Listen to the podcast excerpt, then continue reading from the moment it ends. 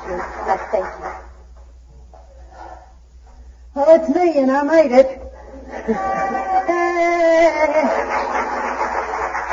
Monday it was touch and go. Uh, my doctor uh, yesterday told me that I could come today, so I'm here with uh, the approval of my physician. But he says I'm going to have to rest, so if I just nod off, y'all know what's happening. my name's Mary Pearl, and I'm an Al-Anon who's happy, joyous, and free.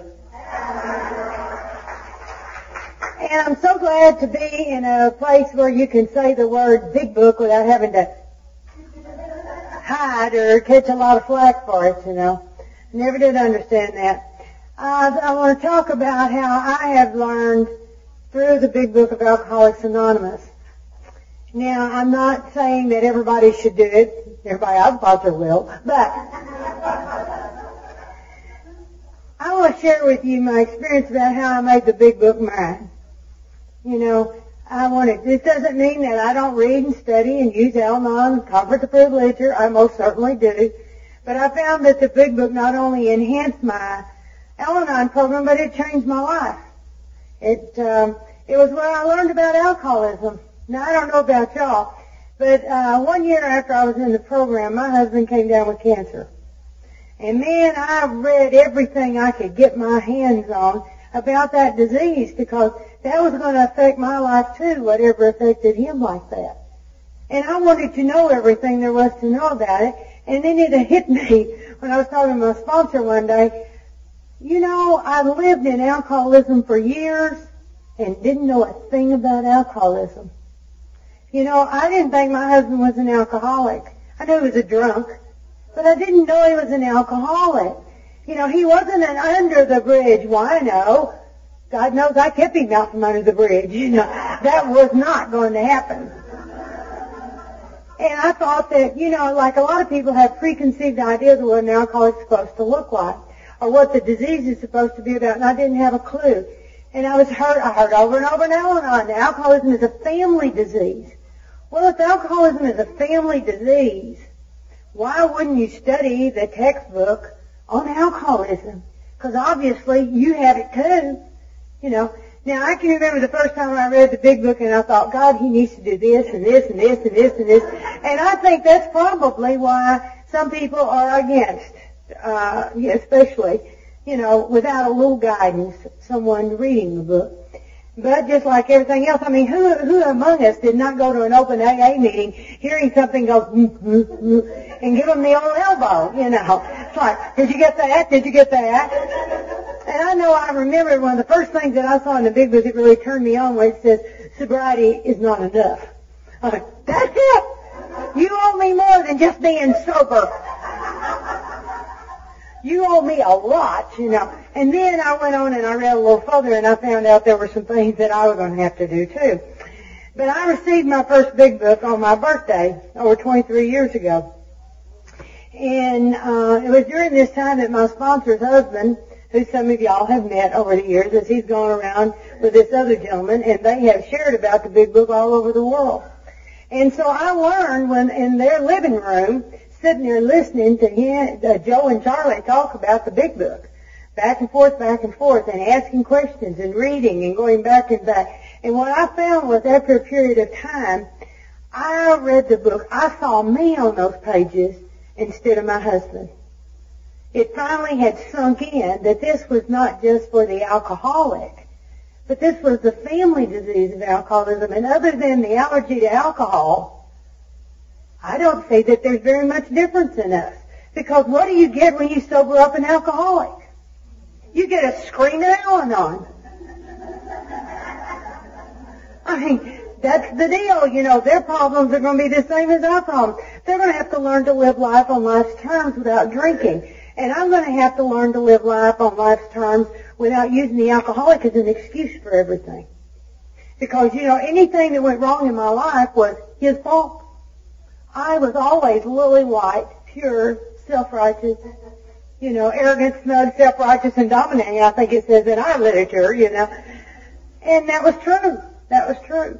But I didn't understand it. Now, my home group, we have a big book study every Monday night at 6.30. It was done through the, the tradition on each one of us can do whatever we want to do, the autonomy. And so we've been having this big book study since not January of 1989. And I get real tickled because when we have, uh, some people in the other fellowship will come and join us. And when they come in there, it scares them. It scares them to go into a group of people who know more about the book than they do. You know. But then also, we tell them from the get-go that in this meeting, you don't share as an alcoholic. You share from the Al-Anon standpoint. And so we don't share. it. We don't talk about the alcoholic. We read from the book, and then we go, now how do you relate to that? You know, what does that say to you? And, uh, and when they try to get off on drinking, we say, hey, no drinking in here. We don't relate about drinking. Let's do thinking. you talk about drunk thinking, now we can go there. You know, we're the specialists in that. Uh, in our ODAT on July 21st, it says there's no rules or regulations, no management control. Nobody says you must do this or you may not do that. That is government by principles. And that's what we do. And so that what binds us together is a common problem. You know, if we hadn't had alcoholism in our lives, we wouldn't all be here tonight. And so what binds us together is the solution, the common solution. And a lot of our stuff in our Al-Anon literature came straight out of the big book. Word for word. And our welcome, although you may not like all of us, you'll come to love us in a very special way the way we already love you. Talk with each other, reason things out. This is direct quotes from the big book of Alcoholics Anonymous. And if you don't believe it, read it and you'll find it. I'm not going to tell you where either.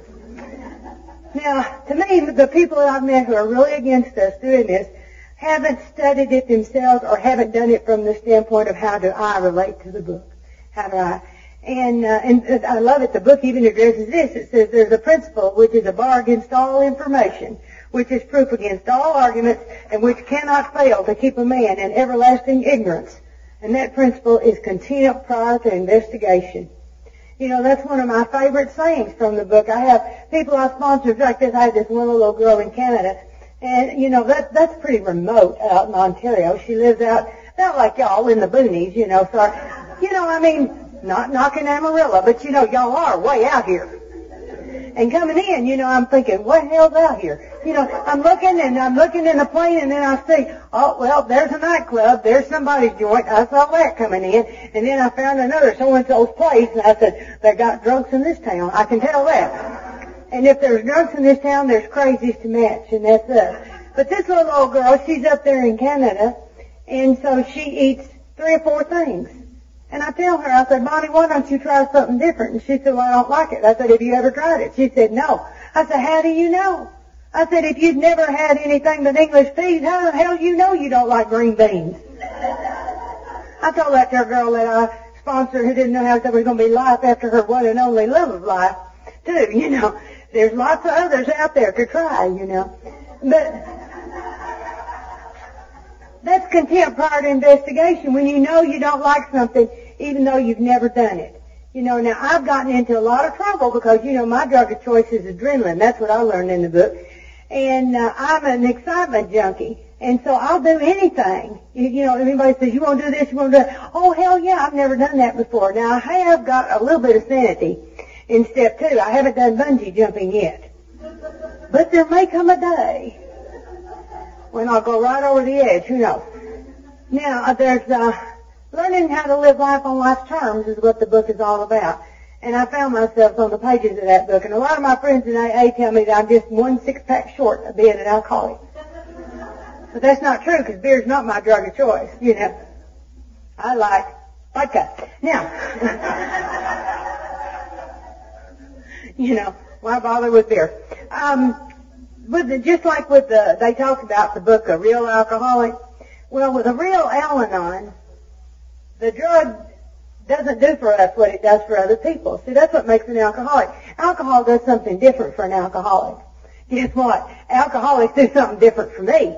It's the person who drinks it is what does something for me. Because that's exciting. Have you ever noticed so much excitement around alcoholics? You never, I mean, even though it's crazy and it's mad, you know, I can remember one time uh, I was over at the vice president's house. We were at a meeting. Not the vice president of my company. Don't even go there.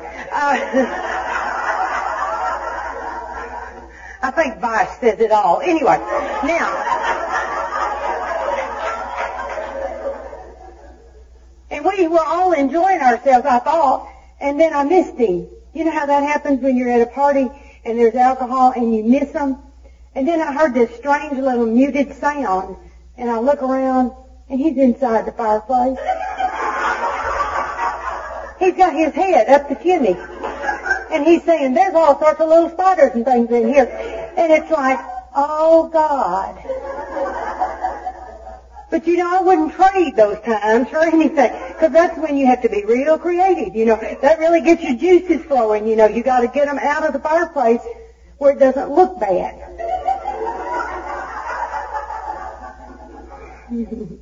so, they say in the book for alcoholics that when it comes to alcohol, they are strangely insane.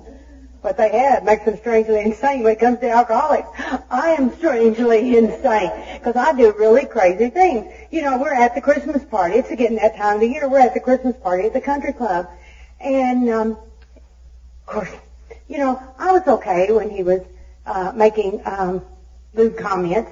I was okay when he was crawling around on the floor under the table. I was not okay when he was puking on a bush out in front of the country club. I mean, I was not okay. Now, everybody there might have missed that, except for the announcement. Believe you on a bush. Now, you know, a sane person would have gone on, got in the car, and left. Instead of out there announcing for the entire of the country club parking lot that so-and-so is puking on a bush. So alcoholism is a family disease, and I've been affected. You can tell I am affected. and we adapted the 12 steps of Alcoholics Anonymous for our recovery. We changed only one word. In step 12 where it says alcoholics, we say others. That's all. One little word's all we changed.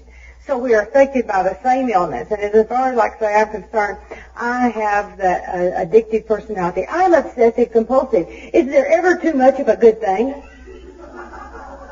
I mean, really, you know, if it feels good, do it till you die on the spot, for God's sake. Don't stop when you're tired, you know. Wait till you can't function, you know, and they drag you out, you know. I love that. And I love the excitement in that. I love the tension. God knows you get attention when you're around a drunk. And I loved being needed. That's some of the things that caused me from the disease of alcoholism. You know, he needed alcohol. I needed him to need me. There's a challenge there. Always been one up for the challenge. Don't tell me I can't do something. My mama made that mistake lots. Got in a lot of trouble. All her fault. If she hadn't have said, don't do that, I wouldn't have had to do it.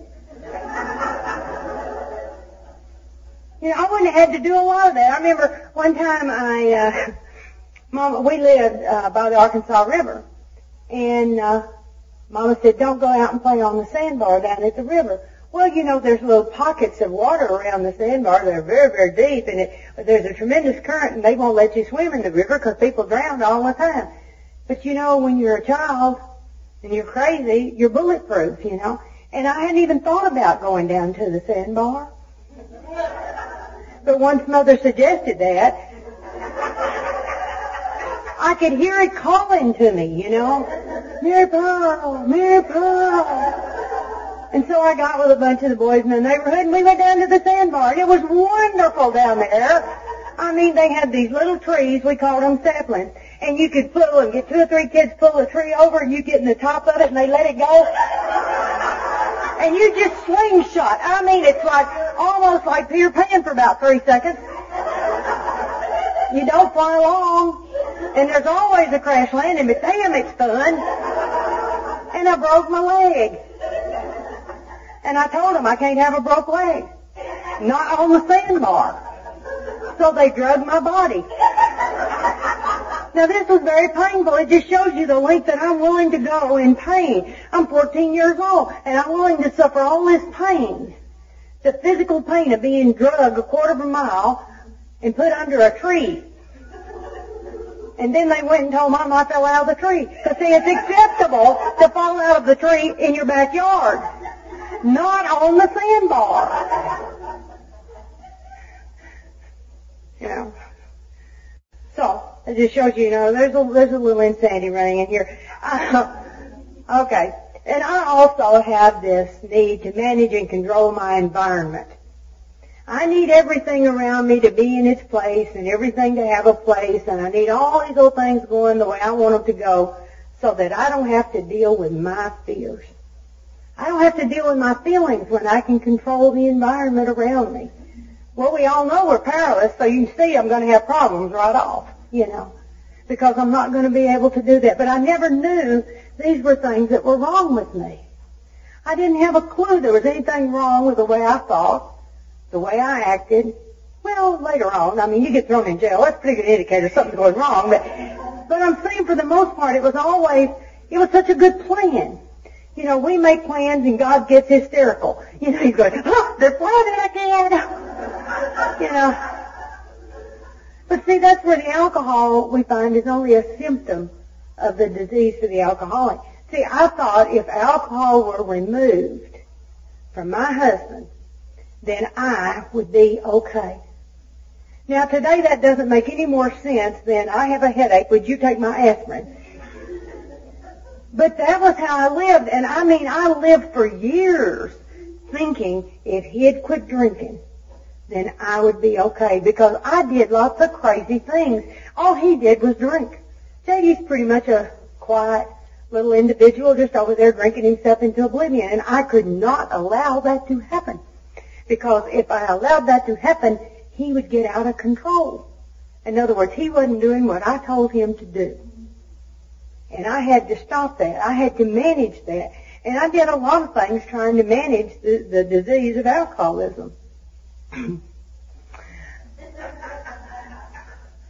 Lots of crazy things. But the book tells us that we have to have, if we're going to get past this, if we're going to get out of the disease, we're going to have to have a complete, an entire psychic change. Now how does that come about? And why do you even need it? See, I didn't need it. He was the one that needed to change. Well, he changed. Guess what? It didn't help me. Now, that's not to say that our home life, I mean, we didn't have to worry about, you know, the hit and run episodes. We didn't have to worry about the the sheriff or the attorney general people knocking on the front door so much anymore. But the feelings that I had on the inside, the fears, the frustration, the rage that I had on the inside, it did not help for him to get sober. So I was going to have to have some help too. And the book tells us that there's very little hope for doing things differently without a, a, psychic change. You just can't do it without that change and I was going to need more than human power. And that's what the book gives us. It tells us that, that, you know, our life's out of control. Our life's unmanageable. You know, and no human power can do this for us. And that's my power, your power, no human power. But God could and would if he were sought. And I didn't like God. That was one of the things I had a lot of problems with when I first came into Al-Anon. I did not want to say the Lord's Prayer. I did not want to talk about God. I didn't like God. God didn't like me. He leave me alone. I'll leave him alone. That was sort of how it was. Now I don't know if everybody felt, uh, obviously we all come from a different place in that. But my deal was I had been raised in church and I went to Sunday school and I believed all the things that they told me and then I watched my daddy die. 46 years ago yesterday. I watched my daddy die of a heart attack. And I knew that if God loved me, really loved me, like in the little song we always sing, Jesus loves me. Well, he didn't love me because he took the one person in the world that I could depend on, that I knew loved me, that I knew cared about me. I knew my mother did not like me, much less loved me. It was pretty obvious, you know. And to me it was as a child because I could not get my mother's approval. And approval meant love to me as a child. And so when I couldn't get approval, I did everything I could then to get disapproval because I'll get attention whether I get approval or not. And so I turned my back on any type of spiritual belief or training at the age of 12. And then as I went along my life, it's not that I didn't believe there was God. I just believed that I was one of those that God says she ain't gonna make it. And so I'm not gonna make it anyway, so I might as well do whatever the hell I want to now. And that was my attitude about it. And I just didn't, and every time something really bad I thought happened to me, I knew it was God getting me. See, it just proved that bad opinion I had of myself. Now, the book says that each person has to make their own diagnosis as to whether they're an alcoholic or an Al-Anon. You know, that's the reason we even tell people when they come to our meetings, come at least six times for you to decide whether you believe that you want to do this. See, it's really a self-diagnosis thing.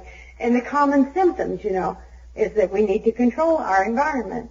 And that's because most of us live in self-centered fear. Self-centered fear. Uh, trying to keep it all together. Straighten up. What are people going to think? You know, that self-centered fear. What are people going to think about me when they see you out there puking on the bush? Forget about what people think when they hear me screaming. Because I'm not focusing on me. I'm focusing on you, you know.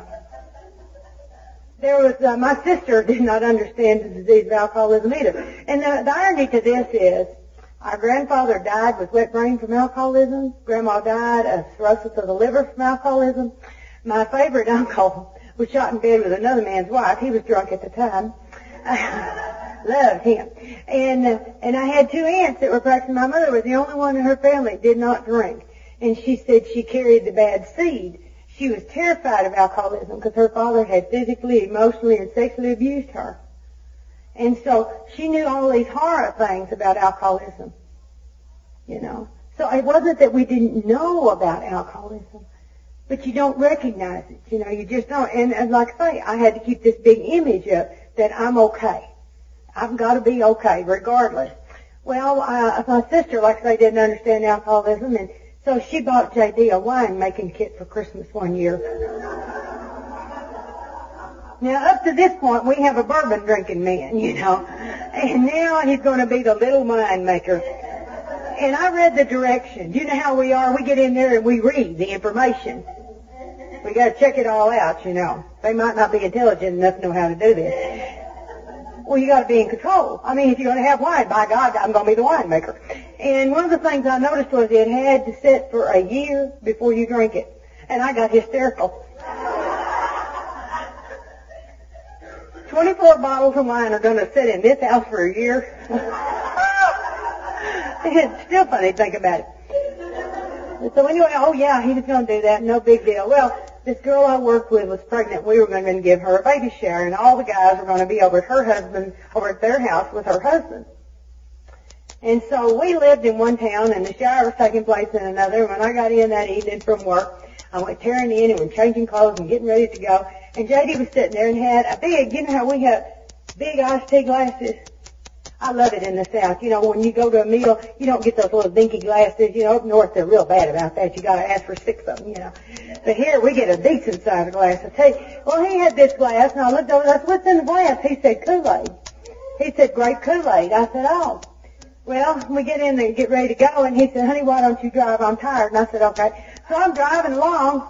And all of a sudden, JD just sort of went down out of the seat and into the floorboard of the truck.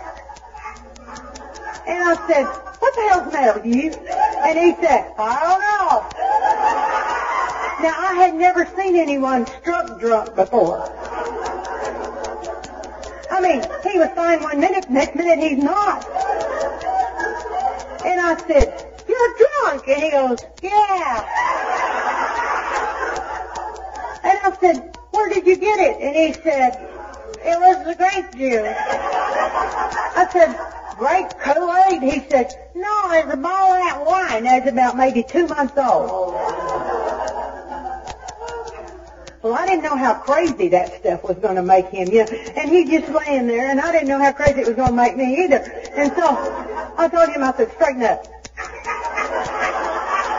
Now he is liquid. And he's going, and I'm going, this is not acceptable. Don't you embarrass me. I work with these people. And he said, I'll try.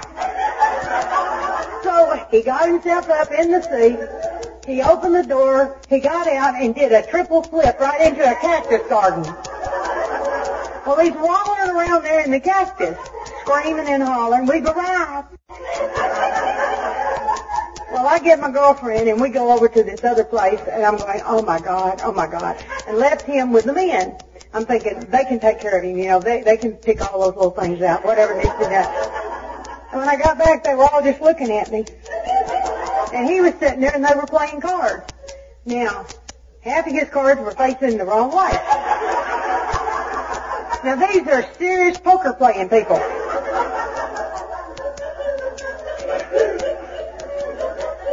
And I said to them, I said, what happened? They said, he is so drunk.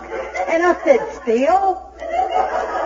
I mean, you know, I couldn't understand why it was taking so long. That, that green wine was bad. And so they said, well, what he needs, and what do, what do earth people think people need? You need coffee or food. So they took him. They were afraid to leave him there. I was getting a little testy. And they took him and off they went to go to McDonald's. And they were gone for several hours. Because they lost him. This is before the days of the drive-in. And so they had gone in and left him in the car and they came back and he was gone. And they knew they could not come back without him. And some kids had him in the back of the car, drove off, took him, showed him. I don't know what happened there. And then they finally brought him back where they to the scene of the accident, you know, and and so they brought him home. Now his solution to this little episode was, we'll never go back there again. I said, really? But I was a crazed person. You know, I was the crazed person, you know, and I had to look honestly at me. What was my part in that whole deal? You know, I should have not have taken him with me. When when he went down in the seat, I should have made a U-turn, been late going to the. But see, that never occurred to me. Good logical thinking did not occur to me because my thinking was very very sick. He had to be with me. It was very important for us to present a couple, but he had to be okay and I would give him all this. And, and, and one, another year we were going back to the country club. I said, I just never learned. I kept going back, you know, doing the same thing, expecting something different all the time. And I mean, and he was drunk before we left the house. And I said to him, I was just, you know, you know, just chewing him out all the way there, and I rear-ended a car.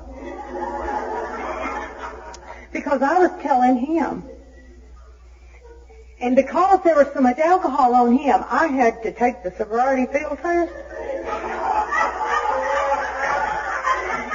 And we were only a few blocks from the country club, and all my friends are turning on, seeing me out there.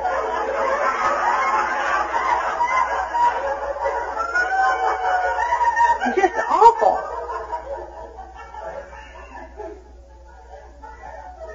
You know, I had to identify here.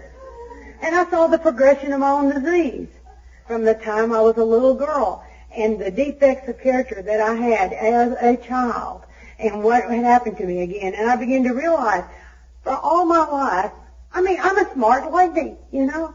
I have a wonderful IQ. Doesn't show, you know. And you say to yourself, you know, what's a girl like you doing in a place like this? I said that, you know, I've, I've been in places I wouldn't be caught dead in. I'm telling you, I have gone into places, I mean, with like motorcycle gangs and stuff like that, you know, and I mean, got in there and, and come out, you know, and you, you thought, I mean, it's just bad. And it's like, I, I wasn't raised to be like this. What has happened here? What is happening here, you know? That self-knowledge wasn't much help to me. Because I knew a lot of things, but I couldn't seem not to do it. It's like, if he gets drunk, I'm going to be crazy. Now I know that. And it's like when he would come home, there was a lot of violence in our home. Not from him, from me. Because you see, my little boy had gone out, done what I told him not to, so he got to whip his ass when he comes home. It's just that simple. And I hated how I felt about me when I do things like that. And I'd say, I'm not going to fight. I don't care what he says. I'm not going to fight. And he'd come home. And the door would open. My mouth would too, you know. And then he'd look over at me and I'd say to myself, I'm not to fight, I'm not to fight, I'm not to fight, I'm not to fight. I know this doesn't work, I'm not to fight. He'd say, hey, bitch, what's happening?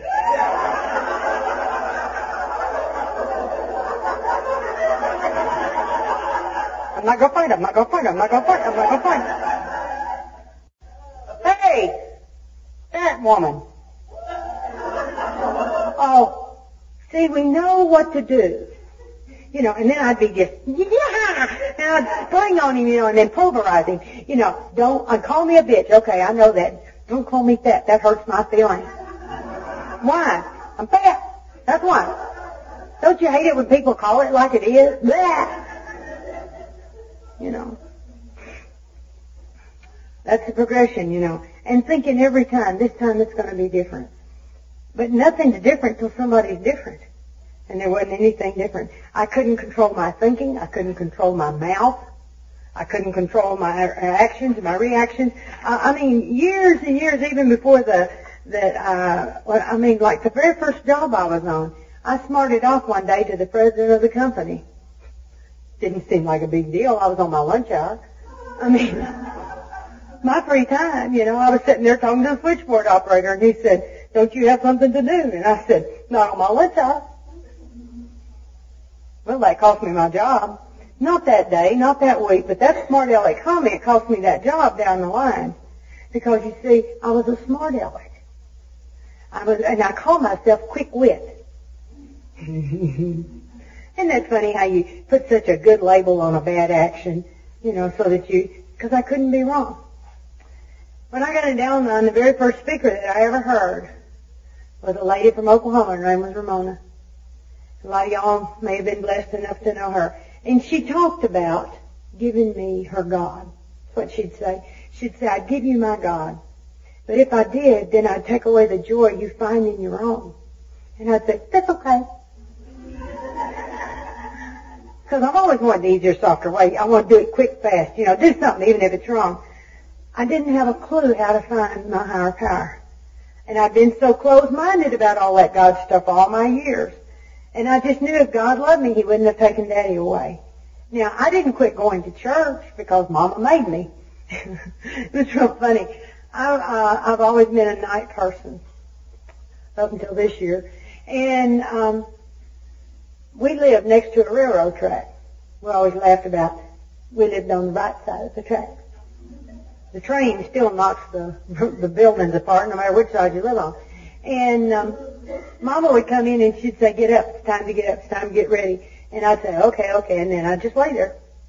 Now I'd done this from the time I was in the first grade school. I'm the kind that, you know, she'd just throw me out of the bed, drag me down. I never ate breakfast, who could have time? I'd rather sleep because I don't want to be up in the mornings. And so this Sunday, Mama's telling me, get out of bed, get out of bed. She said, God's going to get you one of these days. God's going to get you. And so I'm laying there in bed, and all of a sudden I hear this. And I look up, and all these little cracks are forming over my head. See, we had real plaster.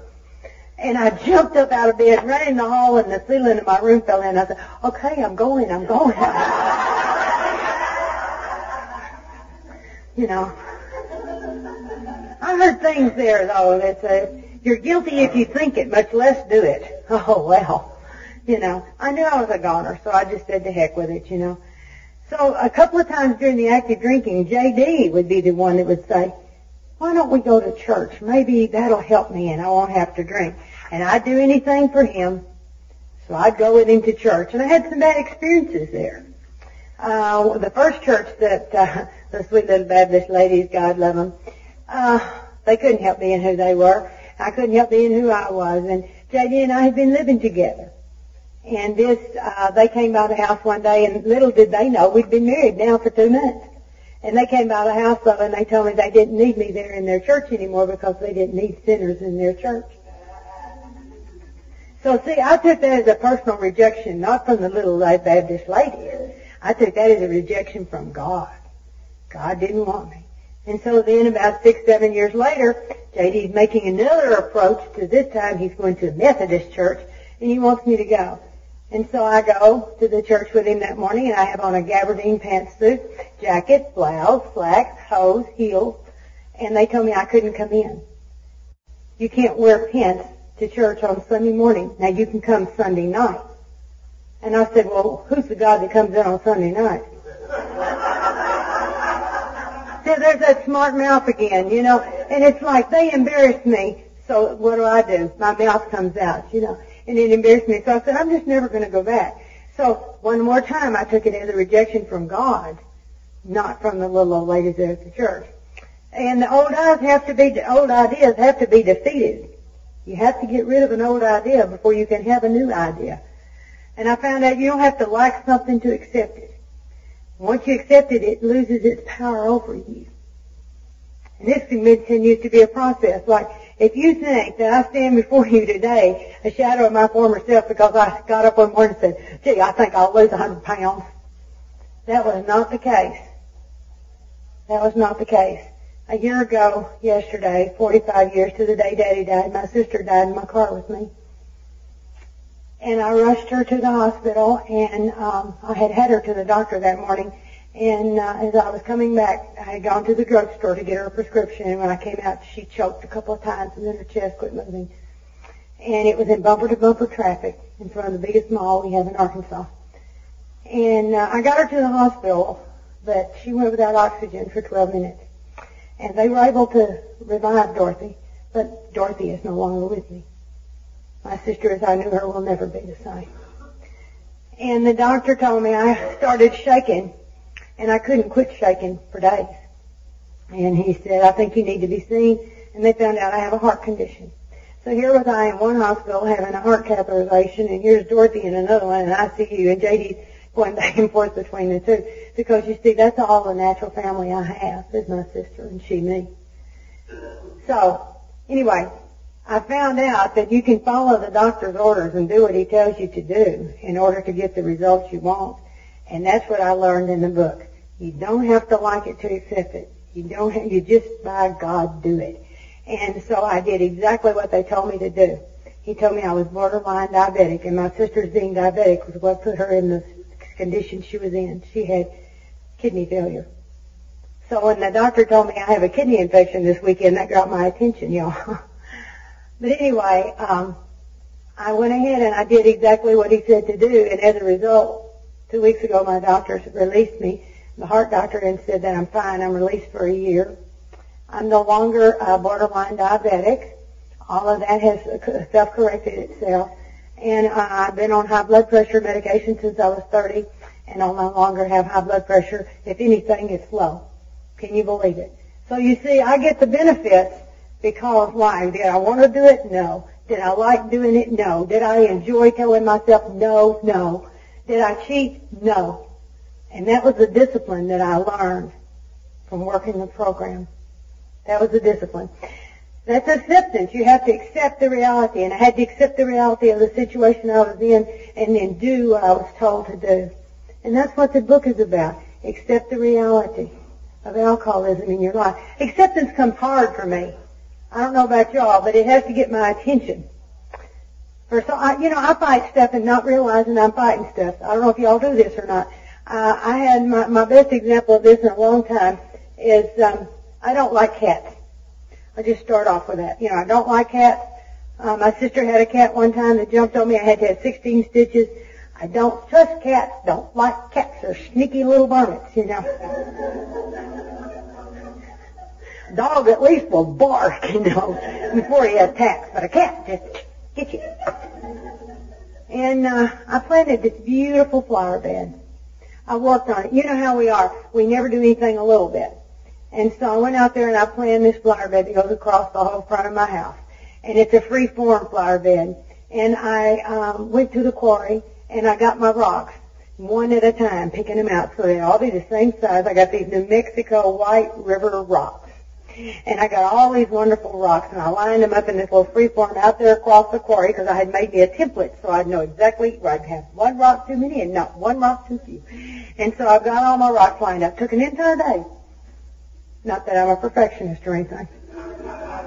Went back home and I put those in. I put big elephant ears across the front of the house, and then around this border I put hostas. A variegated hosta, a plain. A variegated, a plain, you know. Now they're all perfect. And in between, there's 15 foot. Impatiens. 17 flats of impatiens. Never do anything a little bit, you know. And guess what? Now, you're to let them grow. And they get out there and they start coming up. Well, you water them. Now, the instructions on the little thing of Miracle-Gro, I got Miracle-Gro because you know those commercials where you see the guy say, I got a 50 pound tomato here, use Miracle-Gro. I thought Miracle-Gro is what I need. So it says once a month to water with Miracle-Gro. Well, if once a month is good, once a week is better. People are driving by and going, my God, did you ever see impatiens like those? They're four foot tall. It's this rainbow blanket. I mean, it's it's really impressive. I mean, it was gorgeous. You know, people taking pictures, you know, and all this. I'm just, it's my flowers. I'm waiting for the Miracle-Gro people to come so I can do my endorsements, you know. Come home one day and there's a big hole in the middle of my impatiens. What happened? What happened here? Because do you realize it's screwed up now? Because there's no way you can plant more impatiens. They'll never be the same. I mean, it's just, it's, perfection is ruined, just ruined. And so I'm hysterical out there trying to figure it out. JD finally one morning he says, come here, I found what it is. I said, what is it? Because every day more impatiens are coming down. I said, is it gophers? What is it? What is it? They're being broken off at the top of the ground. It's cats. This one big calico cat. She's using those impatiens to lurk so she can attack the squirrels and the birds. Now, I'm going to change the nature of the cat. I don't put it in my mind like that, but I'm going to stop the cat from eating the birds and squirrels and using my flower bed. The flower bed's already ruined. Forget that. But I'm going to get the cat out of there. So I began to canvass people what to do to get rid of a cat. They say mothballs. Cats don't like mothballs. So I get two or three boxes of mothballs and I put them all over the yard. You can smell our house from two blocks away. Doesn't bother the cat. Somebody said, well, cayenne pepper. So I go to Sam's and I get me two of those big gallons of, of the, the, the ground up cayenne pepper like you put on pizzas and stuff. And I go out there and I put it all over the ground. The cat will walk on it, he'll lick it, it'll be too hot, he won't like it. A Mexican cat. What can I tell you? He loves the damn pepper. I don't understand, you know.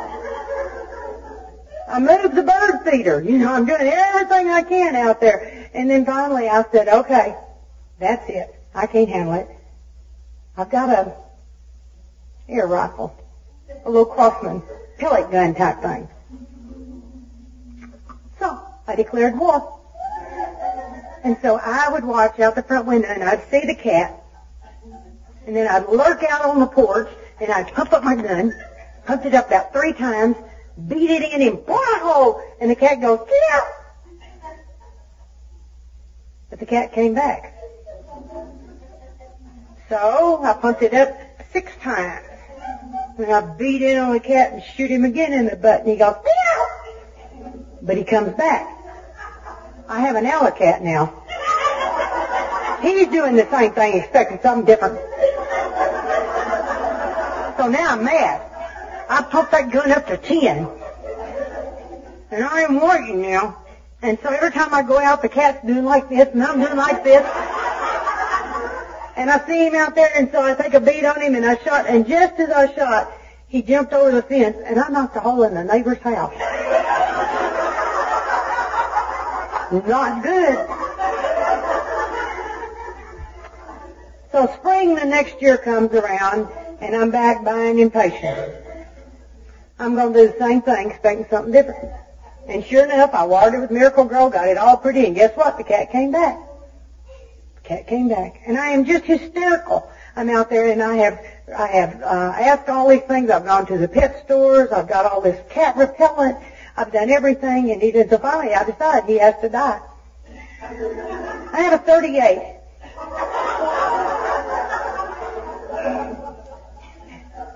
So what I do is I'm sitting there and I'm thinking about it and I wrote this friend of mine on the, email, on the internet and was telling him about what I was going to do and he said, let me share a little experience with you. He said, I have these golden retriever show dogs the, and he lives out in the country and he said the guy lives down from him, this little dog kept coming up trying to service his dogs. And he said he told him about it and he said, well, it's a stray dog, hangs around my place, but it's not really our pet. So feel free to kill it if you want to. So one morning he said he shot the dog, but he didn't kill him on the first shot. He went through his spine and he said, I'll never forget that scream till my dying day. And then having to go out there and finish him off. Thanks for sharing. What if I don't kill the cat on the first blow? You know. So, I'm sitting there now. I've been talking to my sponsor for two years about the cat. And she just laughs. And I'm calling her that day and I'm telling her it and she said, when are you going to catch on? Boy, I hate it when they do that, you know. Like, what have I missed? What have I missed? Because see, I was so into the obsession with the cat. Going to manage and control the environment here. I'm going to teach a cat how not to be a cat. A cat's a predator. That's what they do. I'm trying to change the nature of the cat. Oh, I guess I have to accept the cat. I mean, give me arsenic. It's easier. You know. And so I say to myself, okay, if I have to accept the cat, I'll accept the cat. Oh, I'll accept the cat. I'll accept the cat. So I walk down on the porch and the cat's like this and I scream, welcome to my yard, FC. you can be my yard cat. Eat the birds, eat the squirrels. Who gives a damn? Welcome. Make my home your home. And I turned around went back in the house. I said, I'm to puke. And JD is just dying laughing. He said, that is hysterical. And I said, well, I've been taught that you need to accept it to the point you wouldn't change it if you could. So I'm taking the action. I don't want to do it, but I'm taking the action. I give up. I'm throwing in the towel. I'll accept the cat. Next morning I get up and doing my readings, my meditation. I happen to look out the front window. One of my squirrels is eating a limb off of my Japanese bonsai. You know, they have very few little limbs. And I mean, oh my God, oh, I went tearing out the door, screaming down the steps, going, where the hell's my cat? Where is my cat? When you need the cat, where the hell is he? Eat this squirrel! Eat this squirrel! Bad squirrel! And I'm standing there and I'm stomping at him and telling him, get away, get away from my tree. And I'm looking around and this guy is driving by going. And I'm thinking, what is your problem? And I happen to look down and I'm out there in my underwear.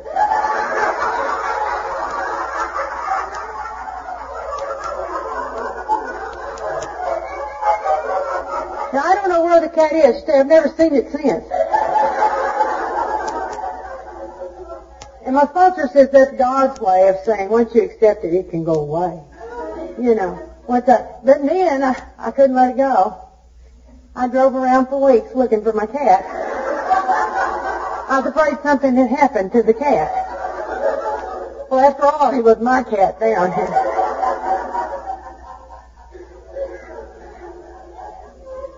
In the book, it told me three things. It defined my problem. What's my problem? I'm powerless over people, places, and things, especially an alcoholic. It defines the solution. I don't have the power to manage my own life. I don't have the power. But God can and will if I seek His guidance. And it taught me how to bring about the solution by living spiritual principles and trusting in a power greater than myself and by working the 12-step method of recovery outlined in the book. And recovery begins when I'm willing to make a commitment and I did that by getting a sponsor and doing the things I was told to do in the meetings. And most importantly, when I talk with another Al-Anon. When I hear that, by sharing experience, strength, and hope with one another. That to me is what it's all about. I've learned this program is not for people who need it, but people who want it, you know. So many times, you know, new people come into the meeting, and we want it so bad for them, you know. But they've got to want it, you know. And the book told me that I had a disease. Now, the word disease is D-I-S. E-A-S-E. I am at, not at ease with something. That's what disease is about. You're not at ease. And it's a condition that separates people. And a family disease does that. The disease of alcoholism separates people. It goes, like it says in the book, like a tornado roaring through people's lives. And it's not just the alcoholic, but it's the Al-Anons too. If you don't believe it, sponsor Alateen sometime. And those kids will tell you, you know, they understand the alcoholic's sick, but what the hell is wrong with a non-drinker? What's wrong with that one? That one was the one that was giving them all the grief. It wasn't the one that was drinking. It was that other one, you know. Um, I began to see that when I substituted the word thinking for drinking, how my thinking had been bad all my life. And I had alcoholic traits or that personality. I love it. People say, the alcoholic personality, what is that? It's a sick personality. That's what it is. It's the disease. It is sick, you know. Uh, and that obsession, you know. I, I, it described my condition as best of anything I've ever known. You know, I'd get angry and then I'd have to get even. That was my deal. I got angry at my landlady in Newfoundland.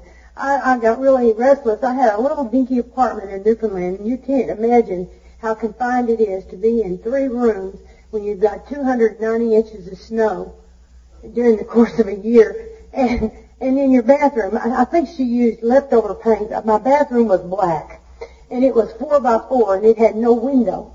And you could sit on the john with your feet in the shower and your hand in the sink. I mean, it was that close in there, you know. And I said, I wanted a window. I needed, I felt so claustrophobic in there, I needed a window. I went to base housing and they approved that I should have a window and they told her in order to continue to rent that house, I was going to have to have a window. And she agreed to put in the window, but the window did not appear on my time frame. And I waited, my God, two weeks, I know. From the time, from the time they told her to put in the window, and then one day I just lost it and decided I'll put in the window. You start with a hatchet. And when you hack the wall away, being how this is an apartment and she lives in the one next to you, she felt a little of the vibrations. And so I got a window that day, you know. I mean, but I mean, see, that's the craziness.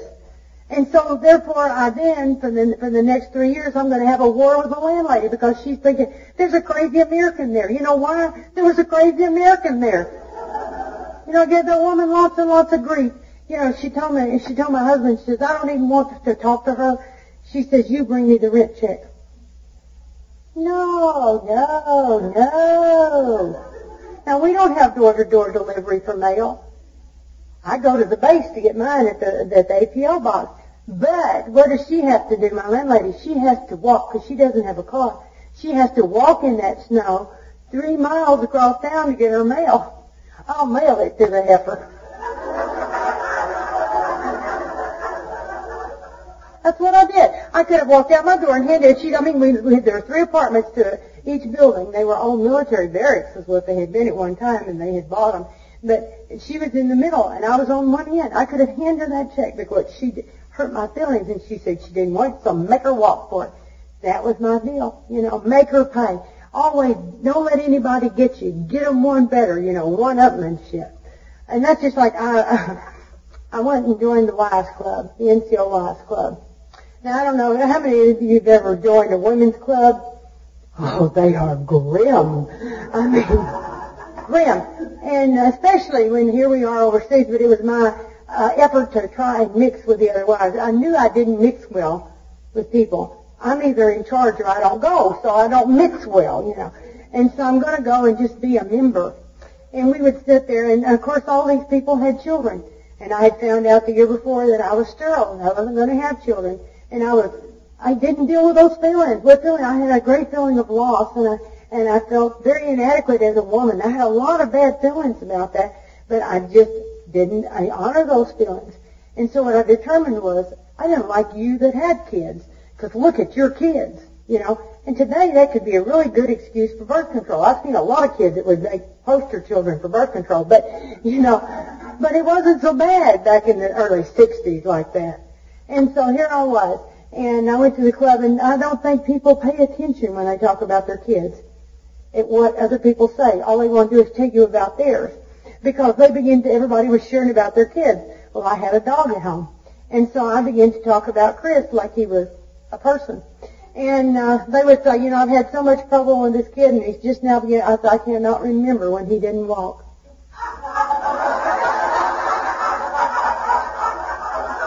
And they go, oh, and, and just go right on with a thing like that. And then one of them says, well, when I discipline myself, I say, oh, I just lock him in a closet.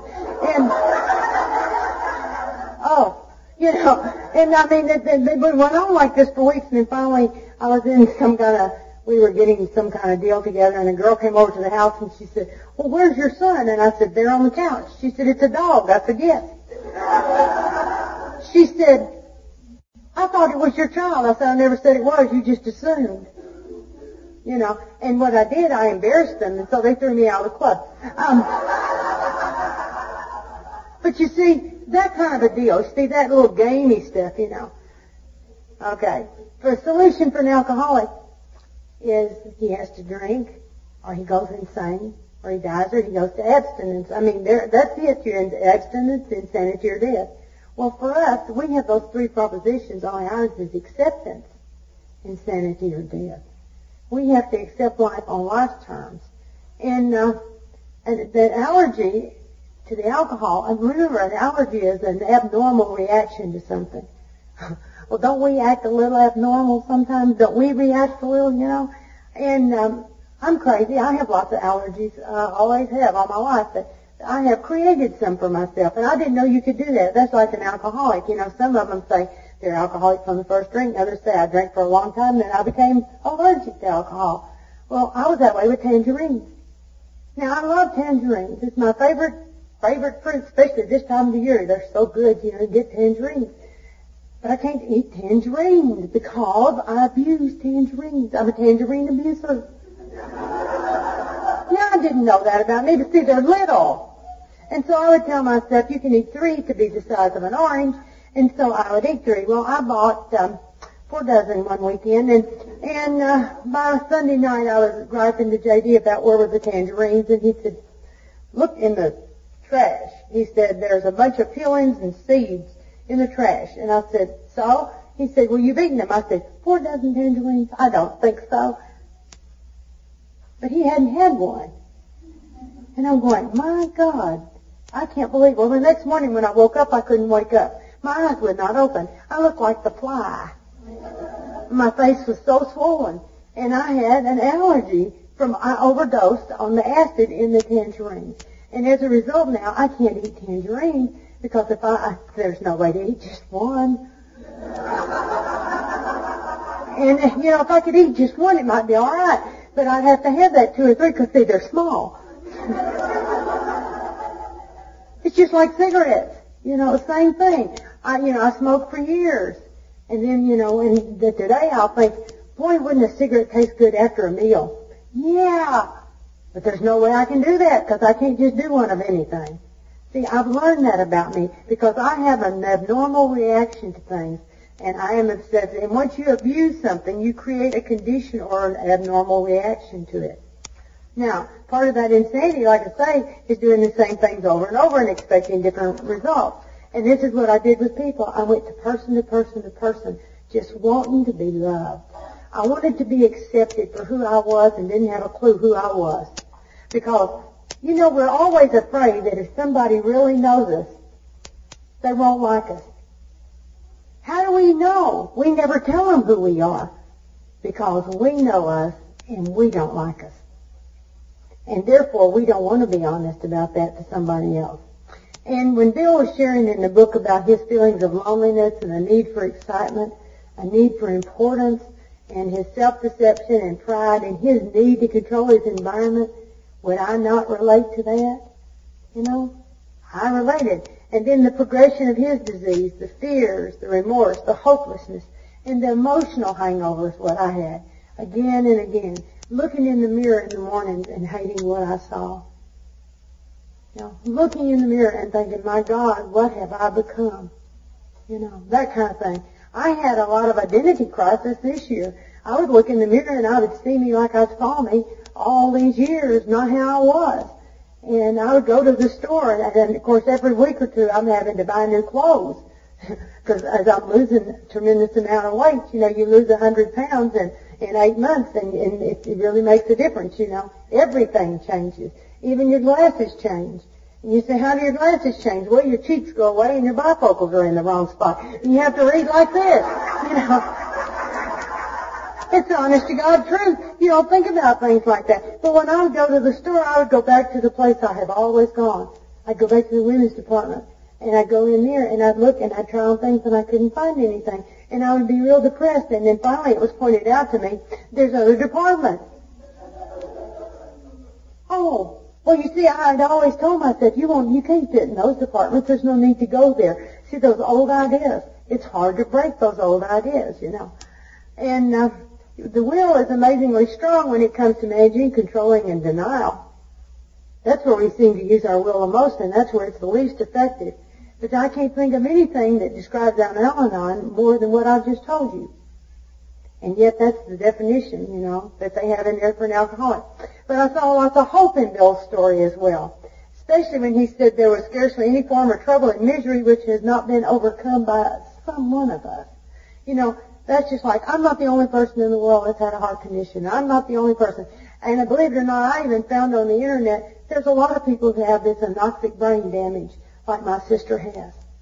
And I have been able to communicate with these people to get a little handle on how to deal with my feelings, you know, because life continues to happen. You know, I thought that for a long time that when you came in and you worked a program, you got bulletproof, and that life wouldn't happen. And if you did good things, and if you tried really hard, and if you, you if you loved God and all like that, the bad things wouldn't happen to you. And I found that's not necessarily the case, because bad things happen to good people, just like good things happen to bad people. Damn it. but I'm also glad because, you know, everything that happened to me in my life before I got here wasn't bad. I had some good things that happened to me along the way too. But life still happens, you know, it's like, like say, we'd only been in the program a year and JD got cancer and then his mom died. I had went through an ordeal with my mother for years, an ongoing thing with my mother. And then my sister had heart disease in 1995 and her diabetes was a problem. And then all of a sudden, look what happened to her a year ago yesterday. Who would have known? You know, I sent my, my uh, Christmas letter out on the Monday after Thanksgiving. And the very next day, my whole world changed. The whole world as I knew it. The only thing that didn't change was Al-Anon and the program. That was the only thing, and my God, those were the only things. And thank God I had something that didn't change. I can't tell you how terrifying it is when everything changes. And then as the year progressed, it was the year of loss because I lost my two dogs. My two babies, one 16, one 16 and a half. These were my kids. This has been extremely difficult. Extremely difficult. And it's been very difficult watching JD grieve and go through that grief. And I grieved over losing me. It's like, will I still be me? You know? I look in the mirror and go, God, you're old you know, and it's like, well, yeah, the lines and the wrinkles and everything show now. I remember Connie Stevens said one time, the secret of not getting old is stay plump.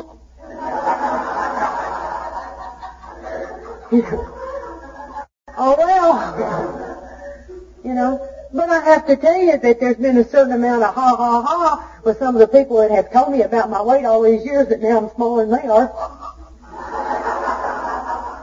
You know, I got to be honest about that. But I've had the health problems too. You know, and I found, I told my doctor, I said, if I'm in such great damn health, why am I falling apart? And he said, well, you've abused your body for a long time. And he said, there are sometimes things that it would have happened anyway. And see, my mind is, well, if you lose weight and you get thin, then everything. Because see, don't you know, thin people never have any problems. yeah. Okay. okay. And then it, and it talks about we are people who would not usually mix, and isn't that the truth? I mean, in my own family, you know, when I when I was growing up, my mother's family and and uh, my uh, brother's uh, son and his children and all of those, I looked around one day and I thought, you know, I feel like I'm in from another planet. I wouldn't have chosen any of those people to be in my life, so help me. You know, friends you get to choose, family you just are stuck with, you know. But that's people who wouldn't normally mix. I was in Palm Springs one time speaking at a conference, and uh, in my room that night, we were all after the the meeting, and we had gone back, and there was a bunch of us, and we were pigging out on salsa and chips and stuff. In my room was a man and his wife from Denmark. There was a girl who said that she was a whore. She was from Mexico. And I said, that's good. Thanks for sharing. and I was dressed like Cleopatra. I had found this headdress in the gift shop in the Riviera Hotel, And, uh, I mean, I was just having lots and lots of fun. Remember when Bo Derek had the beads and everything in her hair? Well, this was the thing that had beads and shells, and it was turquoise, and it was cut sort like Cleopatra, and I did the eyes and everything. When I talked, I thought this, and when I stepped out of the room, see, I'd gone Hollywood. For God's sake, I'm in California. I'm going to go Hollywood. And so I step out of my room, and the lady across the hall steps out of the room, and she goes. That is a statement of personal freedom. And something inside says, you've overshot the runway. Isn't it funny how you always know when you've gone over the end of the runway? It's like when you see the barrier lights going and you're going, oh, I've been here before. What happened here, you know? And so I'm standing there and I'm talking, you know, and I can't hardly see out from under these little beady things hanging down. And I'm thinking, but the guy and that, that woman out there look sort of familiar out there at that round table. Um, hmm.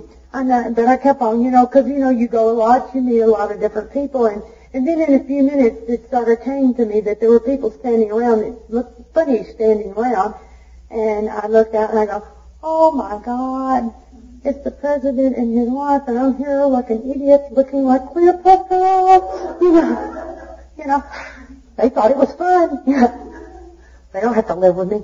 You know, but these are people who would not normally mix. You know, I mean, really, you know. But it's the solution that binds us together, and it tells you in the book, sobriety is a beginning. It's just a beginning, and see, it's His beginning. The sobriety is his beginning. It was not my beginning.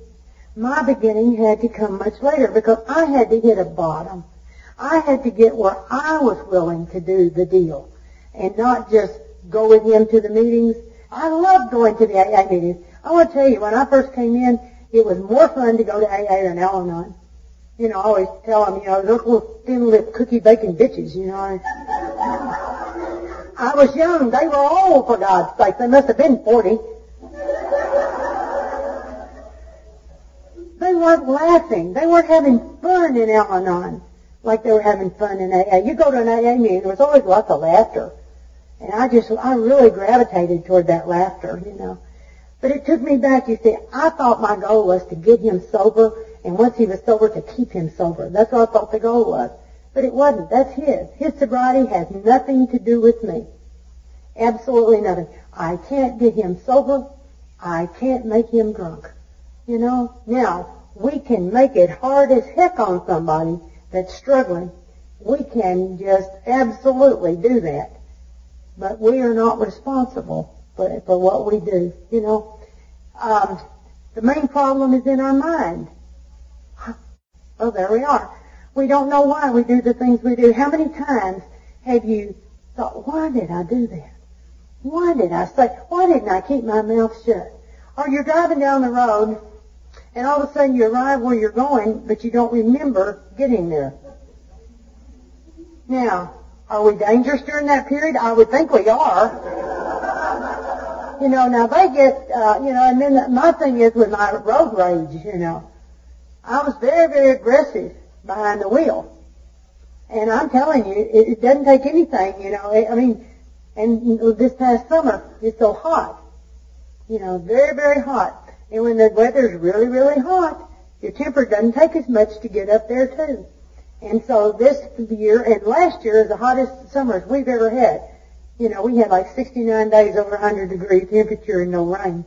And I'm sure y'all had some of the same or whatever. And now we're getting all the rain after everything's already burned up. But, but I, I, I found myself screaming at somebody. And I'm thinking, God, you haven't done this since you were a newcomer. What is the matter with you?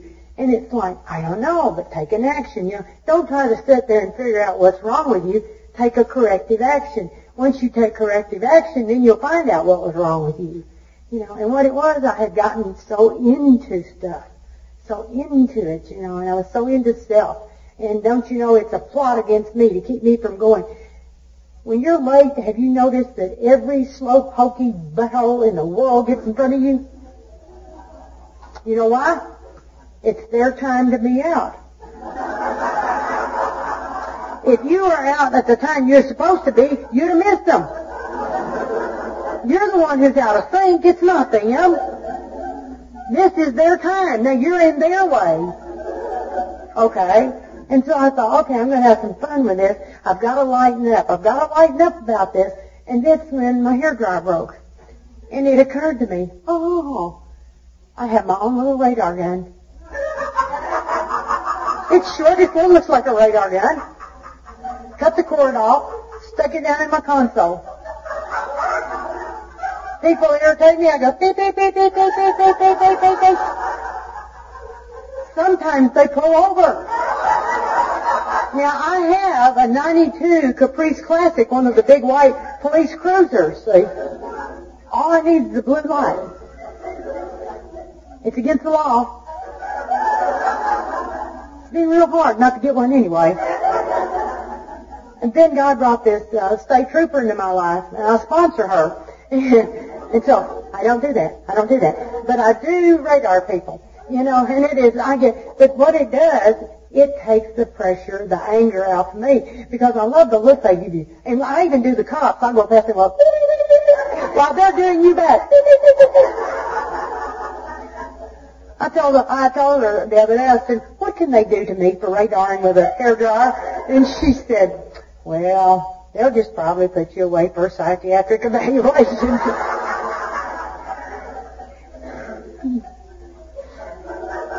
It talks about it in the big book. That very same thing only talks about jaywalking. You ever read the book where it talks about jaywalking? You know, I used men, credit cards, relationships instead of the jaywalking, but it was all the same, you know. You know, there's a story about, you know, you go down the street and you fall in the hole. So you get, pick yourself up and you go down the street and you fall in the hole. And you pick yourself up and you go down the street and you look for the hole and you fall in the hole, but at least you know the hole is there. And you keep doing this, and then all of a sudden one day you think, oh, I go down the street and I know the hole's there and I go around the hole. But the day you get well is the day you go down another street. Instead of keep going back to that known deal, you know. And that's what I did all my life. And, and in order to overcome that, I had to have that power greater than myself working in my life. I had to have God doing for me what I couldn't do for myself. And there's times I have no mental defense against stinking thinking. Something happens, and immediately you play an old tape. This is just like, and then all of a sudden you go back, you pick up those old feelings, you bring them into the right now, and now you've really exaggerated the situation that's happened now because it has nothing to do there. It's just that old tape, you know, and that refeeling of that resentment or whatever, and it just all comes flooding back. And you have no mental defense against that. So your defense has to come from a power greater than you. It has to. You see, your mind's a dangerous neighborhood. Don't go in alone. And my sponsor tells me all the time, your thinking's broken. Try not to use it so much. but you get exact directions for recovery. Not theories, not maybe, but specific things to do and not to do. You know, it's a manual for living life on life's terms, and it challenges you and if you don't think you need the program, go out there and try it on your own by yourself. Go out there and just try some controlled thinking, you know, whatever, you know. And that's the retreads. You see them all the time. That's what we call them in our group. Those are the people that come into the program, seemingly get some better, say it's oh so wonderful, they're really active for a short period of time, or maybe even four, five, six years sometimes you see it, and then you don't see them at the meetings anymore. You wonder what happened to so and so, and you call, oh well, I'm busy, I don't have time, but I'm doing fine. You know, I've got those principles, and man, I can do those steps, and I'm just doing fine.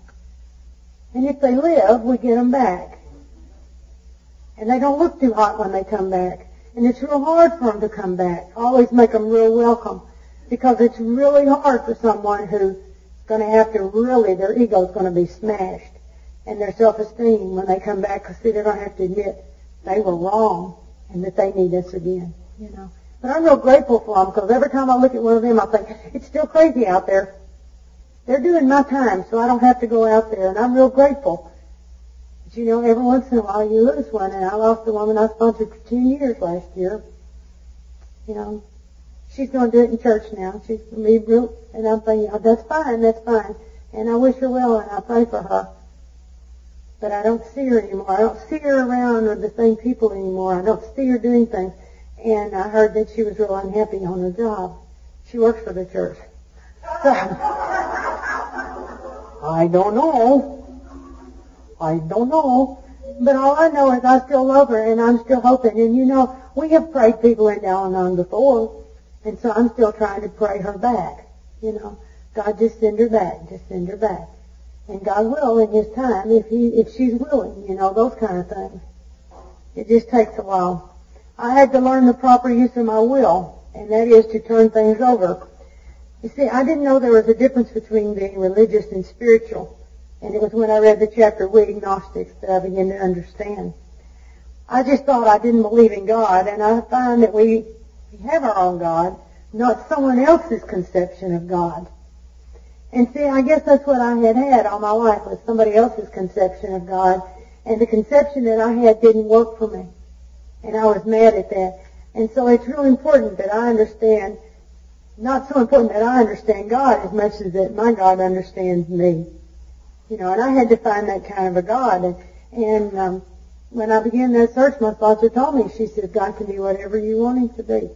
And so for a while, God was my sponsor. You know, I would call her, and she was the final say on anything and everything. I still call her, and I obey very much what she says. But I also have another source now. And then after that, I had the group that was there. And I could ask, you know, because two minds, of course, when you put too many Al-Anon minds together, you see this at district and area, and, you know, when you get too many, isn't it always funny, you know, how many people here have been to an area assembly or a district meeting? You know, you can spend three hours deciding on which side of the room is going to be smoking, the other is non-smoking. It, it's always been a source of amusement to me. But I had to start the process, and I had to be willing to reach out and to look for that. And you know, it was one of the stories in the book is how we came into that phrase, God as I understand God. There was a man who did not believe in God. He was an atheist. And uh, he said, I can't do the deal if the steps have to be written that way. I can't do the deal. And so he went on, and what he understood God to be was a force, not God as they were thinking of it. And he said, please put that in the steps. And it was because of his insistence that we have that. And I think that's one of the most valuable things that we have. Because if you tell people they've got to believe a certain way, we would lose so many people. Allow them to come to their own. And uh, I've had a lot of people that uh, understand God a lot differently than I. And it's not important. I sponsored a girl one time that she said that her higher power was that spaceship from Close Encounters of the Third Kind. I said, she said, what do you think about that? I said, whatever. You know, and so one day uh, the ship landed. And then after a while, God walked out. It was okay, you know. I mean, it was a process for her. She had been raised in a very strict religious school, uh, and, and she had a thing against religion. And when she heard the word God, that's what she thought of was religion. And so, the minute you begin to be willing to believe, you're on your way. All you have to do is be willing, you know. Do I believe or am I willing to believe? I tried. I was afraid, but I tried. You see, the thing of it is, in my mind, I didn't ask God for help because if there be a God and He cares about you, if you ask for help and He doesn't answer, then you know it's all over. So if you don't ask, there's always the chance that He's there. But if you ask and He doesn't do, then He's not there. That was my crazy thinking. And I had to, to, to take a chance. And one day it happened, it was just real simple. I was just driving home. My car was having major problems. And um, it would turn itself off. Just drive down the road turn itself off. And when your car is all power, that means your brakes don't work too good, your steering don't work too good, nothing's working too good here. And the guy told me at the shop that it needed to have its carburetor cleaned out. He said, what happens is trash is getting in your carburetor and it's clogging the engine and it, it keeps the gas from getting there and so it just turns itself off. And he said, you need your carburetor rebuilt. I said, can't afford to have a carburetor rebuilt. My husband's lost his job. He's just gotten sober. We don't have any money. I, all the financial stuff is on me. I can't afford it. And he said, well, take a little bottle of gasoline and take off the breather and pour a little bit of gas in there start it up, it's going to backfire. Maybe that'll knock the trash loose and you can drive a while. And I was doing that. And started off, I was doing it like once a week, and I was doing it two or three times a week, and I was doing it a couple times a day, and that's getting on my nerves. You know, I begin to smell like a gas pump jockey. And, uh, that's in the days before we pumped our own gas, you know, it's been quite a while. But anyway, so that day I'm driving home and my car stopped three or four times that day and I had to get out and do that. And I always loved the ridicule I got from the male population as they drive, oh, no, looks like, you know, what he's doing, ha, ha, ha. You know. Thanks for sharing. But on that particular night, I'd gone by to see my mother, which is always good to make you want to cut your wrist. And uh, I left her house and I was going home and I was depressed and I was upset and my car stopped again. And I said, God, I am so tired. I am just so tired. I tell you what, this is Miracle Thompson. I live at 409 Healy Street, North Little Rock, Arkansas. And I'm going to go out there and I'm going to pour the last bit of gas in there. And if you be God, and if you care about me, all I want is I want to go home. I'm tired. And the reason I gave him my name and address was I didn't want him to make sure he wasn't mixing me up with somebody else. That was as sincere as I could be. And so I got in there and I tried to start the car and it backfired and it chugged and chugged and quit. And I said, God, you ain't gonna get there like that. It's not going, I'm trying now. I'm reaching out. I'm really trying here. So I turned and tried again. It started, it was chugging and chugging. And I said, God, it's not going to get there like this. It's going to have to do better than that. And with that, the engine just smoothed right out. And I drove home. And I got out of my car and I knelt down by the side of my car. And I thanked to God for getting me home. That was my first real let go and let God trust that God would do something for me. And I walked in the house and the miracle had happened and I didn't know it, but the miracle had happened. And when I, I got into the house and there was a phone call from a girl I'd gone to school with, hadn't seen in years. Her daddy was a top mechanic for a Chevrolet company. And uh, he was retired and she said, what's been going on with you? And I was telling her about my car and all this stuff. I wasn't telling her about the God stuff. You know how we are, you know. Hmm, I want to do that. I want her thinking I'm a religious freak or something. And so uh, she said, well, why don't you call my dad and have him fix your car? And I said, well, I don't have any money to get the car fixed. And she said, well, my dad would let you pay it off. And I said, you reckon? And she said, sure. And so I called her dad. He brought a wrecker over, fixed my car, and I paid him off. Little at a time. See, the minute I took an action, God kicked in and began to do. Now, God had been doing in my life all along, but I wasn't aware of it. I wasn't aware because, see, I wasn't ever giving God my cooperation. It makes a difference. See, faith to me is sort of like having muscles. Muscles are there in your arms and your legs and what have you, but they don't do you much good if you don't exercise them because they're not strong enough to do a lot. But the more you exercise them, the more they're there and the stronger they get. And in the very beginning, God did a lot of really, really, really neat things. Not that God doesn't do neat things now. But I was in such a God awareness mode. It was so new. And it's like God had to do something for me every day or two. I'd forget that God was doing stuff for me. You know, now I have faith. I believe it's going to happen. And I can, I can wait in the process. Before, if I said, I was going to let go and let God, I mean, I said, okay, God, get ready. Here it comes, because I'm going to give it to you, but you better, you better do something really quick. Or if you don't, I'm going to take it back, because that was the best I could do. And when I heard people sharing what God did for them, what they couldn't do for themselves, and I began to be willing that God would believe, I began to believe that God would do those things for me, then my awareness began to change. And my awareness of the presence of God today is the most powerful reason to have faith. Because I've seen the results. It's easier to have faith when you've seen the results. You know, seeing's believing. You know, it's just easier. And it says came to believe. It doesn't say come to have faith. It says come to believe, you know. And either God is everything or He's nothing.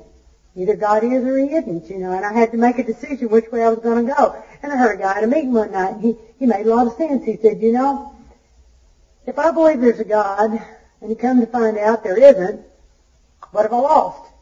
But if I believe there isn't, and there is, then I've lost everything. Now, are you willing to take that kind of chance? I thought, no, no. Got to believe there is, you know. And so spiritually, some grow spiritually slowly and others go faster. But he comes to all who seek him. That's a powerful statement. That's, that's a promise in itself. God comes to everyone who seeks Him. And the book describes the different kind of drinkers. Well, in Al-Anon, I found we have different types of thinkers. The moderate one, the one who's able to accept life on life's terms, pretty good. You know, there are some of us that seem to have a better handle it. The hard thinker, who can moderate his behavior, even if difficult at times. Those that can manage to keep their mouth shut, you know, occasionally. Then there's the real Al-Anon, who's lost control of their thinking and does incredible tragic things trying to control his situation. He's irritable, restless, and discontent and fearful and asks himself, why did I do that again? And it says, the problem seems to be in my mind. Now, see, all my life I have been this student of logic. If you can read it in a book, all these facts and stuff, if I can read it, man, I can do it. But I couldn't do it, you know. And one of the things that I found is that I really hate my defects when you have them. when I see something that you're doing it really irritates me, that's when I, there was a guy that came to our meeting, bless his heart, and uh, Larry just got on my last nerve. I mean, I'm telling you, I, when Larry opened his mouth, I go, oh, thank God I've been here long enough I keep my mouth shut, but I'm sure my eyes did the dance, you know. As one of my pigeons said, he's getting the look that's the look that says, shut up, you know. And Larry would irritate me. And so I would be walking in the morning, and one morning I'm walking along, and I said, God, what is it about Larry that I have that irritates me so much when I see it in Larry?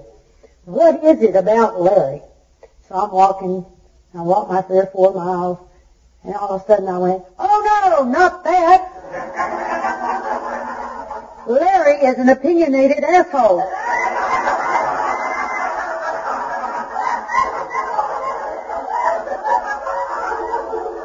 Oh no, not that one. Okay. I went to the meeting that night. Larry's there. You know, Larry didn't bother me. It's because I accepted the me and Larry. You see, I accepted him, defects and all. I accepted him just like God does me. And you know, Larry, Larry was one of those that had to go out in this program. Larry was diabetic and he was in denial about his diabetes. And he had had polio as a child. And uh, so he had a leg that was in a brace, and it was very atrophied. And he would swim every morning. He was a master swimmer. But he didn't regulate his diabetes, and they found him in the bottom of the pool last year. You know, it's such a waste, such a waste, such a... He was a fine man. But there it is, you know. But for God, or a power greater than me, did impossible things for me. See, that's where my faith really began to build when I began to see the impossible happening. You know, it started early on in the program, and then it, it's happened all the way through the program. Like um, when my sister was in the hospital, and I was staying there with her all the time. That's a very expensive proposition, eating in the hospital, paying parking, all this kind of thing. And uh, we have a, an annual yard party at our house, and it was getting time for the yard party, and I was thinking, my God, I've spent all this money, and I don't have money to to get the stuff for the yard party. I wonder what I'm going to do. It's pouring down rain. I go to the post office. I get out of my car. I look down. There's a dollar bill laying in the in the puddle. I pick it up, throw it in the car, go on in, do my deal in the post office, come out later. I'm going to over there to get my dollar bill, and it's a hundred dollar bill. And I went, well, God, I would never thought to look for it at the post office parking lot. That is neat, you know. And I went to Sam's, got it, and everything at like seven dollars buying everything I needed for the thing. I said, well, isn't that timely? Isn't that neat? And isn't that God? you know, those little miracles, you know. Uh, I, I, I was um, given a computer years ago, and uh, one of the girls I sponsored, her boyfriend gave me his uh, old computer, and it just thrilled me to death. And then all of a sudden, then uh, here a few years ago, I thought about, oh, there's email, there's the internet, there's all that stuff, and this was an old computer, and it wouldn't take care of all that. And so I'm in this big dilemma. It's about this time of the year, you know, Christmas, and I'm telling JD, I think I need a computer. I need a bigger, faster, whatever. You know how we are. you know, once you get into it, it's and he said, well, what kind do you want? I said, I don't know. I have a clue. I have a clue. I said, I've been given this old one, And I know what to do with this old one, but I wouldn't know, I wouldn't even know what to go look for. And he says, well, why don't you do some research? So I said, okay. So I began to go to every computer store. And my God, will that drive you crazy? You know, because everybody tells you something different, you know. And the, the, the keywords, you know, are IBM compatible. And, uh, you know, whatever that meant. And uh, RAM, RAM, RUM, ROM, who knows? You know, I mean, they've just got all this other stuff out there. And uh, just give me the, just give me the keyboard. I know what to do. Just give me the keyboard. And so uh, finally I made my decision and I and so I said, God, this is what I'm to do. Tomorrow I'm to go get this computer unless you show me something different. If I'm not supposed to, show me the way I can understand because that's the way God and I sort of operate, you know. I'll tell God, you know, look, I want to do your will, but I need to know what that is. Now, it looks to me like this is what needs to be done. If this is not it, shut the doors, do something, show me that it's not working, you know. Bless it or block it, you know. So, way to go. So I'm sitting there and I told JD, I said, I made my decision, the phone rang. I pick up the phone, this guy says, is this Miss Thompson? I said, yes. He said, well, this is Santa Claus. I said, really? He said, yes, I live in South Dakota. I said, really? I thought you lived at the north that we have, and uh, you won't get it right for Christmas. It'll be a little later because of the amount of orders we have, but uh, it's coming your way, complete with printer, color printer and everything. I said, are you serious? And he said, yes. And I said, well, who are the elves? And he said, they prefer to remain anonymous. Now see, to me, that's God with skin on it. You know, because I didn't and I got everything and more than what I, I mean, it, it just, it's been wonderful. The other day, somebody uh, that I sponsor, her husband builds computers, she said, would you like a new one? No. I know how to do mine. I don't want another one. I said, I'm doing good with the one I got. Thank you very much. But you know, that shows you I've learned to be content with what I have, because for it meets my needs just fine. But the, the amazing thing was God's sense of timing. I went on through the holidays I'm wondering, where is my computer? Maybe it was a joke. And on my Al-Anon birthday, my computer arrived. And they had no idea that that's when it would arrive. But see, that's the God deal there. See, that's God just saying, ha ha, I did it again, ha ha. and the miracle is, I recognize it. I recognize it because see, so many times God's doing things for you.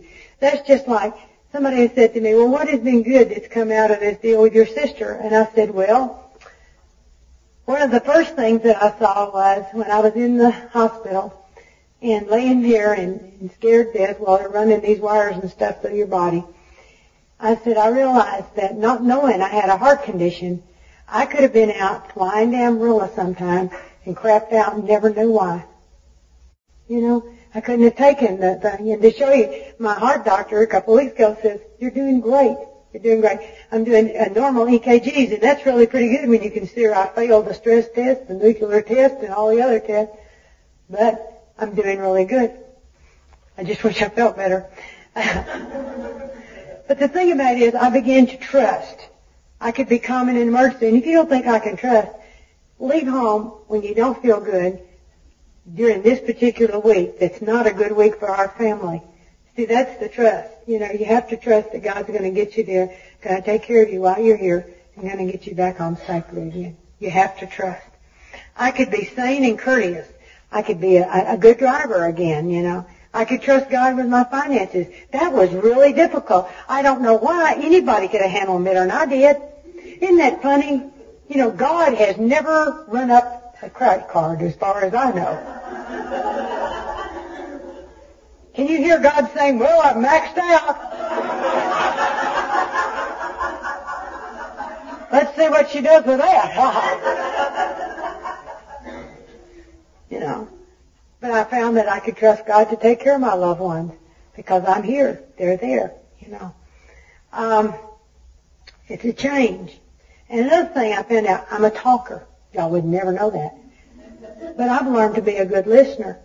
I've learned to listen, to listen to others sharing about their higher power.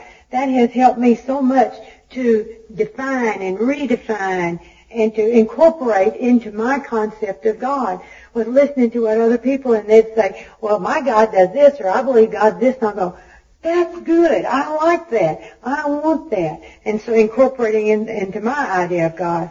And um, it gave me more hope and willingness to trust and try harder. You know, so many times, you know, I forget. And if you think that I have been a spiritual giant this year, you're wrong. There have been lots of times when I have felt, you know, God, where are you? Where are you in all this, you know? And uh, like in March when uh, my beloved Voodoo, uh, he died of the same thing my sister did. He died of kidney failure. And, um, and it happened just in a period of four days. And it was so difficult. I'm going, God, I've lost so much already. Where are you here? Where are you here? You know. And it's just one grief after another, but you have to work through those things. And you have, and yes, there's depression that comes with that. That's normal. You know, I think that sometimes we believe that uh, we're not supposed to be normal people. We're supposed to be these giants that, you know, uh, shoot me, I don't bleed, you know, or, or hurt me, I'm not going to have pain. And that's not true because life continues to go on. I believe there's a God, and if there isn't, what have I lost? Like I said, nothing. I've learned that God lives inside of all of us. You know, I always look for God out there. God was in here. Didn't have to go anywhere. We come with God already installed inside, you know, so like a hard drive. He's already there, you know. He's not, he's not something you add on later or he's not attached. He's just waiting and he's the most major resource that I have in my life. These ideas help me to get rid of my prejudice and encourage me to look deeply within myself. And when I took that attitude and action, I found God. And guess what happened when I found God? I found me. Because who knows me better than the one who made me? And the more that I'm in touch with God, the more I know about me. And I prefer to believe that there is a God because it works for me. And God always comes to those who seek Him. Always. I saw He came and I became whole on the inside. Those holes that were inside of me that I'd had for a lifetime, they all began to fill up. You see, my answers are spiritual because my problems were spiritual. I thought they weren't. I thought they were problems with people, places, and things. No, it was not. It was what was wrong on the inside of me. Because when I got okay on the inside, those people, places, and things got better. It's just like the day I looked at Larry. When I saw what was inside of me, I knew what was inside of Larry. And I realized Larry was a sick person trying to do the best he could. And I can be exactly like him on any given day. And so there's no there's no, there's no room in that for the criticism and the judgment and what have you. My answers were in a program of action, and I found out the how in chapter 5. It told me how to take actions that would make my life different. And there's key words, and if you're not careful, you'll miss some of them. One of the words is thoroughly. Thoroughly. It means not hit or miss, but you gotta be consistent doing this stuff again and again. You know, we say repetition strengthens and confirms until faith becomes natural. You keep doing it and doing it and doing it. And that's what's helped me so much is the fact that you don't have to want to do it to do it. You don't have to like it to do it. Just do it. And that's how I've been doing this year on other things. I found that principle works in other areas of my life. And another one says, willing to go to any length. It could be inconvenient. Might be not what I want to do. But do it anyway. Doesn't make any difference. Just do it. You know, I'm not a Nike person, but that's a good slogan. Just do it. Just some of us tried to hold on to old ideas. That's doing the same things over and over, getting the same results. It says results are nil till you let go absolutely. Well, quit debating and surrender. You know, nil. It, it's like if you get 50%, you think you get 50%, you don't. You don't get anything out of a half-ass try. You know, you just don't. It's not worth it. And our thinking is cunning, baffling, and powerful. You see, I trusted my knowledge, but I didn't have wisdom. And wisdom is the ability to use knowledge wisely. I didn't know how to do that, you know. I couldn't trust my thinking. My thinking told me to kill people. I'm serious. My thinking did a lot of crazy things to me. You know, my thinking said, drown your husband in the bathtub. And I said, okay. When do you want to do it? We'll just find a good time. And the time came and we did. You know, I mean, now, I mean, we laugh about that. JD gives tours of the bathtub now, but people come to our home, and, when we redid the home, when we remodeled, JD would not give up the bathtub. It doesn't have a stopper anymore, but. Uh, but he'll say, "Y'all want to see where she drowned me?" I told him, I said, well, when you, uh, when I drowned you out in the pond in the backyard, you can give that as a second highlight on your tour. this is where she's going to drown me next, out there in the pond.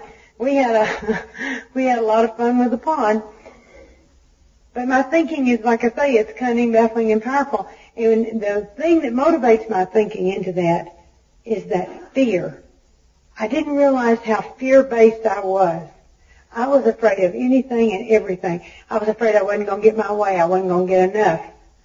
You know, it wasn't going to be the way I wanted it. And how I want it today may not be how I want it tonight.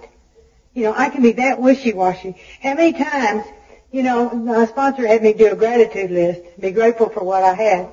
One time she said, make a list of the things that you're grateful you don't have. And I said, what do you mean? She said, all those things you thought you had to have now that you don't have, and now you see why you don't have them, and aren't you grateful? And I thought about that, and I thought, yeah. We used to live in Jacksonville. Wanted to buy that house so badly. Never happened. When my landlord was ready to sell, we were renting. And when the landlord was ready to sell, his wife wasn't. And when she was ready to sell, he wouldn't sell because she wasn't ready when he was ready. And I understand that kind of thinking. You know, and so finally we just gave up and we moved away. Well, my landlord died and they bought his house, which was next door, and made a daycare center. I am so grateful we don't have.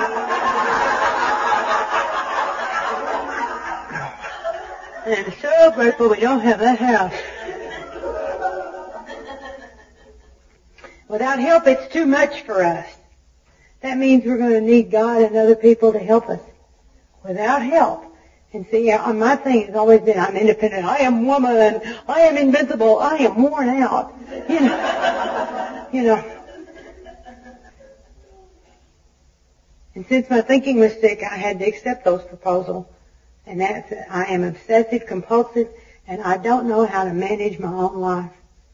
That's the bottom line. In other words, I'm a failure. That's the good news. That's the good news when you can look at that and accept the fact that you're a failure in the game called life. Because now you can be helped. As long as you think you've got a handle, you can't get help. Because you'll continue to try to do it. You know, I can remember thinking, if I got one iota of what I aimed for, it was a success. The plan worked. Even though 99% of it didn't work, I would hang on that one little item that I got what I thought I wanted, and I would say the plan worked. You know, no human power could have restored my sanity, and in this case, it's the thinking that will work. The thinking that works, but that God could and would if He were sought. And the third step prayer, I love the third step prayer. say it every day.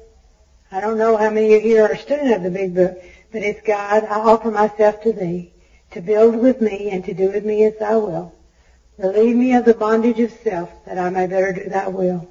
Take away my difficulties, that victory over them might bear witness to those I would help of thy love, thy power, and thy way of life. May I do thy will always. You know?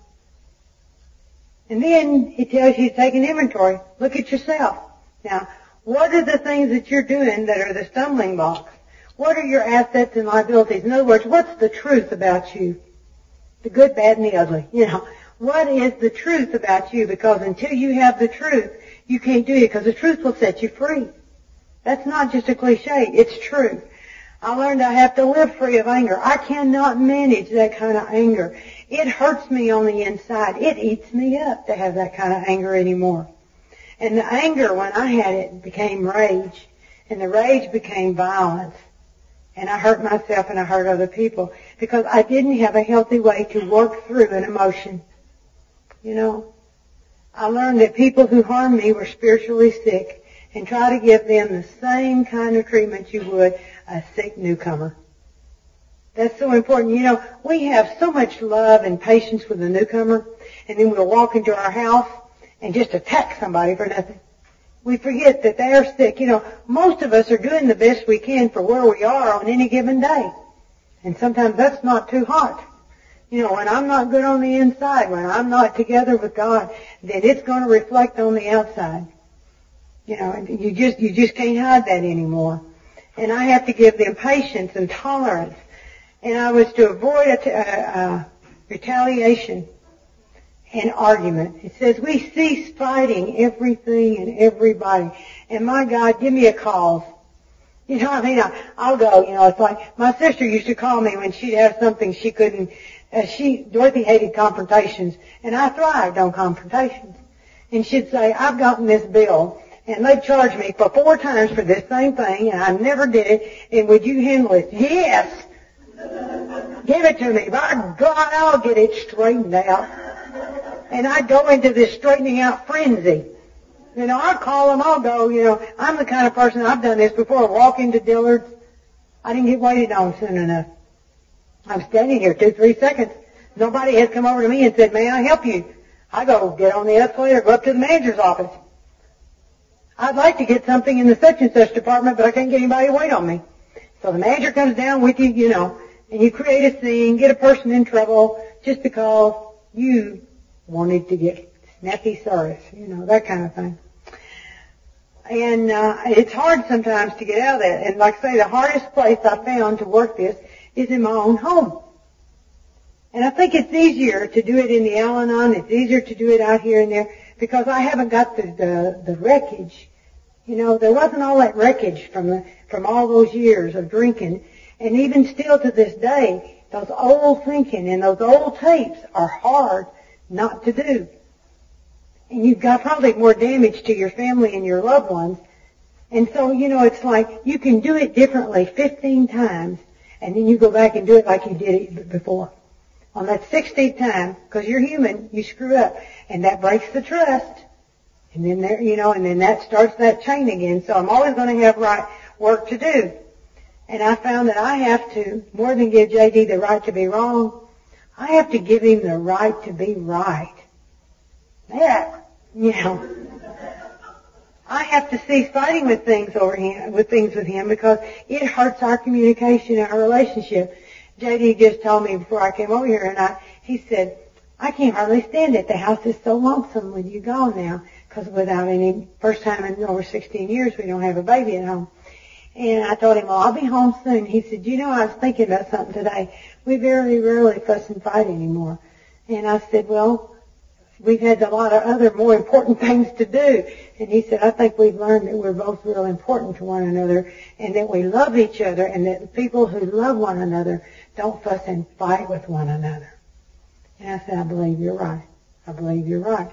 Because, you know, one of the biggest fights that I had with him was over that water garden that he loved. He wanted a water garden. He talked about it for a couple of years that he wanted to put in a water garden. I said, well, what are we talking about here? And he said, well, I was thinking of something maybe about mm, six by twelve or or whatever, and uh, a couple of little plants and maybe a little water fountain in the middle. And I said, well, that doesn't sound too bad. And then one weekend I was gone. now you know he has a disease bigger better, more is better, you know. And so when I come back, I get up on Monday morning and my house is a river of mud. And I'm going, where did all this dirt come from? I mean, there's literal mud all in my house and it was raining. But where was the mud coming from? Well, it was coming from the dogs going in and out the pet door, but where were the dogs getting in the dirt? And I went out and there was a swimming pool in the backyard. I mean, five foot deep, the pond, know, and it was supposed to be 18 inches deep.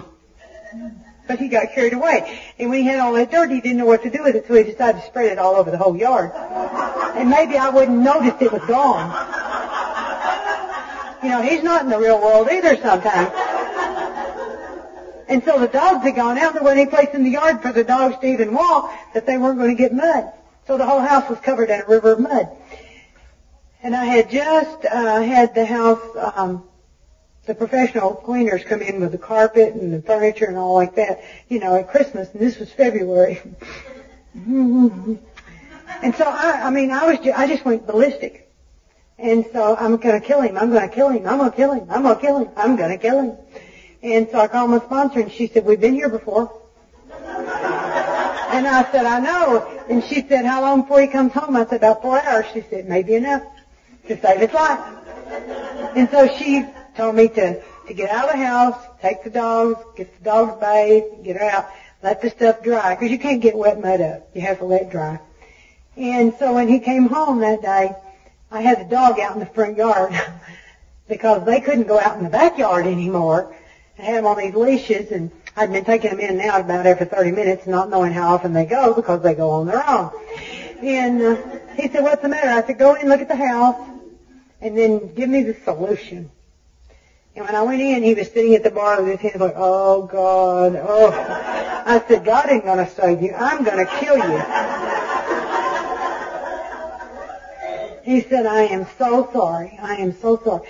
And I said, what possessed you? He said, well, I just decided I wanted it bigger.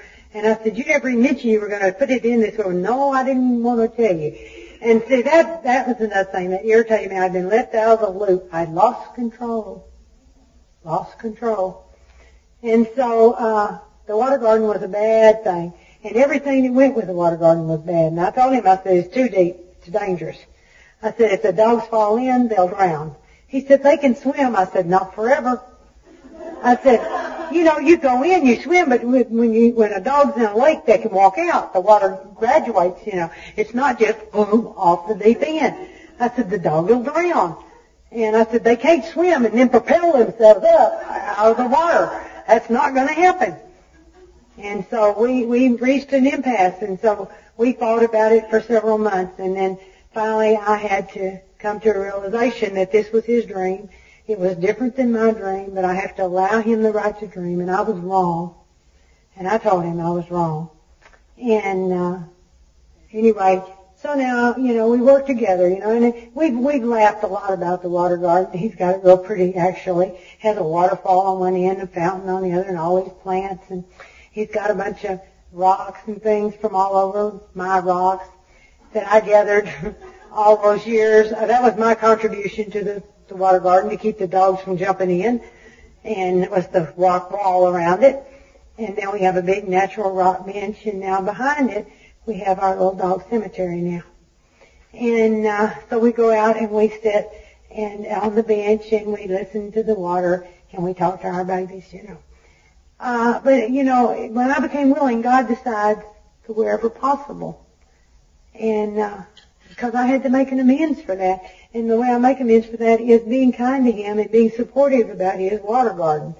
And I couldn't help but get tickled because uh, year before last he was out there cleaning it out in the spring of the year to keep it from becoming slime city. And of course you have to get in it. You know, it's pretty deep. You know, you got to get in it. And so he's out there and he did that while I was gone. And he told me, he said, he looked sort of mangled when I got back and I said, what happened to you? And he said, well, I was cleaning out the water garden. And he said, and I got in and it was so slick I couldn't get out. he said, I stumbled around, stumbled, but he said it was just so much stuff in there. I was so slick I could not get out. And I said, well, how did you get out? He said, well, I was there till I pruned. And he said, and I started praying. I said, God, am I going to have to be here all weekend till she or somebody comes over and helps me out of the garden? And he said, I need some help. And he said, God sent some help. And I said, what was that? And he said, across the pond came a snake. he got out. He, but he's mangled on the rocks, but he got out, you know.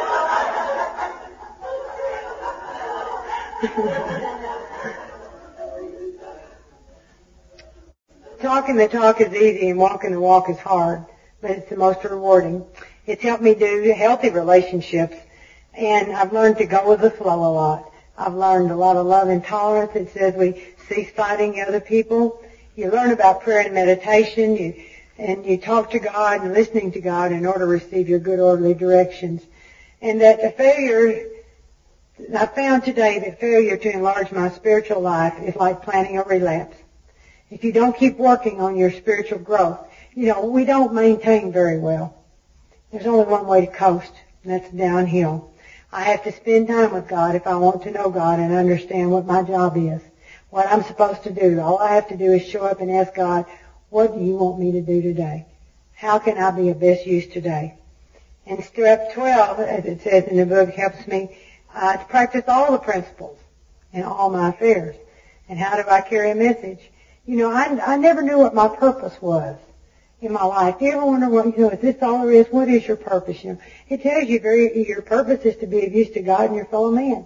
For the first time in your life, you have a purpose. And it helps me through the sponsorship, which we'll talk about tomorrow. Because I have to remember that people are ill.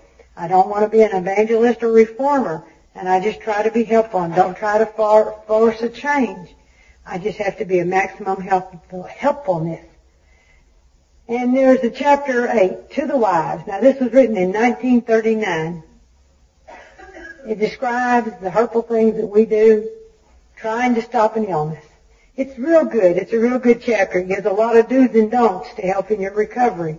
It explains that some people can't quit drinking no matter how hard they try. You know, and I think it, it taught me to be grateful that I was not the one that had that disease. Can you imagine what I would have been like drunk? It talks about our fears. It talks about our embarrassments, and they are just to try the 12-step program. And you remember in 1939, Al-Anon hadn't happened, and they were encouraging us to work the AA program. There was no such thing as Al-Anon. And since we all got sick together, it just made sense to all get well together. And the family members were invited to the AA meetings in those old, in those early years. It was a family illness. The family afterward gives me lots of good actions to take and emphasizes the need for tolerance, understanding, and love. And it says, learn from your past. Learn from your past experience and that of others. It teaches you not to keep secrets and that the fellowship is a good place to be able to bring the skeletons out of the closet. I remember I had so much guilt and I was so afraid somebody was going to find out about all that violence that I had done. And we had this little old lady that was in our group and uh, Louise was from Oklahoma originally and her husband had been sober 30 years at that time. And just a sweet little grandmother type lady. And she says, and I love to take this cord and string it across the top of the steps. She said, we lived in an apartment house and I think when Walker comes home, he'll trip and break his damn neck.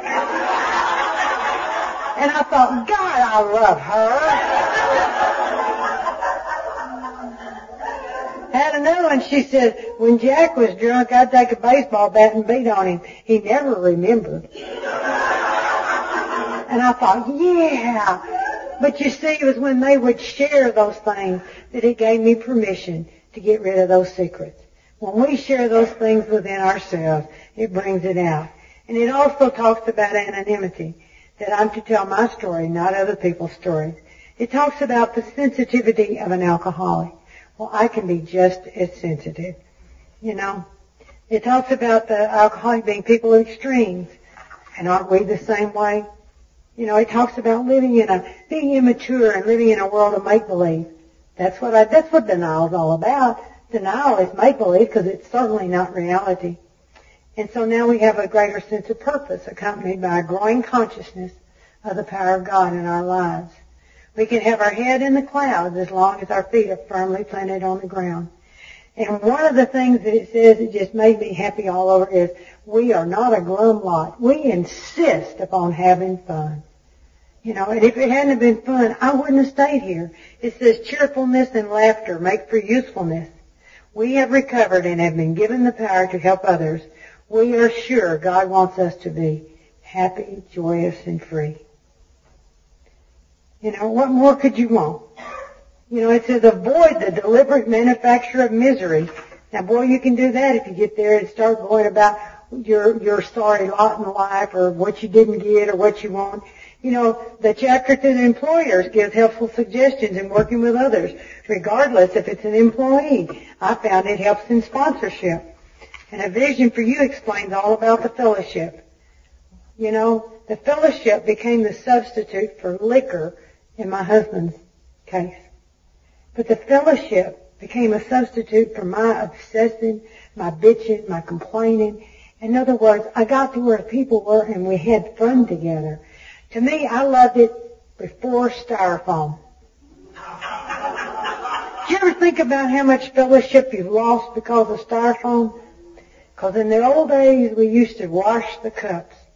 And when you'd stand there washing and drying and putting those cups away, you had a meeting after the meeting. It was a lot of fun. A lot of fun. It gives us hope when it talks about more will be revealed and the answers will come if your house is in order. You know, it's just telling you as long as you keep yourself spiritually fit, God will show you what you need to do. And you must continue to have spiritual growth. And it gives you ways to do that. You have to keep working the steps. You don't just do it once and stop. You do it again and again and again. Because if you're not going forward, you're going backward. And then it says, we shall be with you in the fellowship of the Spirit, and you will surely meet some of us as you trudge the road of happy destiny. Now, I hated the word trudge. But did you know in the 1939 the definition of trudge was go forward with purpose? It wasn't bad. You know, and think, when I think of trudge, I think of like walking in mud barefooted where you go, you know, that kind of thing. And that's not it. It was while going forward with a purpose. And so then trudge becomes good. And people say, well, what's the object of the book? Is it to get the alcoholic sober? Absolutely not. The book tells you it's to enable you to find a power greater than yourself that will solve all your problems. That's the purpose of the book. It didn't have anything to do with drinking at all. Isn't that a surprise? And that's why the big book's mine. It's a manual for living. And when I forget what to do, it's right there, reminding me one day at a time as I pick it up and follow the directions, I get the results. And if you're not familiar with the big book of Alcoholics Anonymous, try studying it with an open mind and try to relate and find you on those pages. And if you are like me, my friend, you have got a great journey ahead of you. Thank you.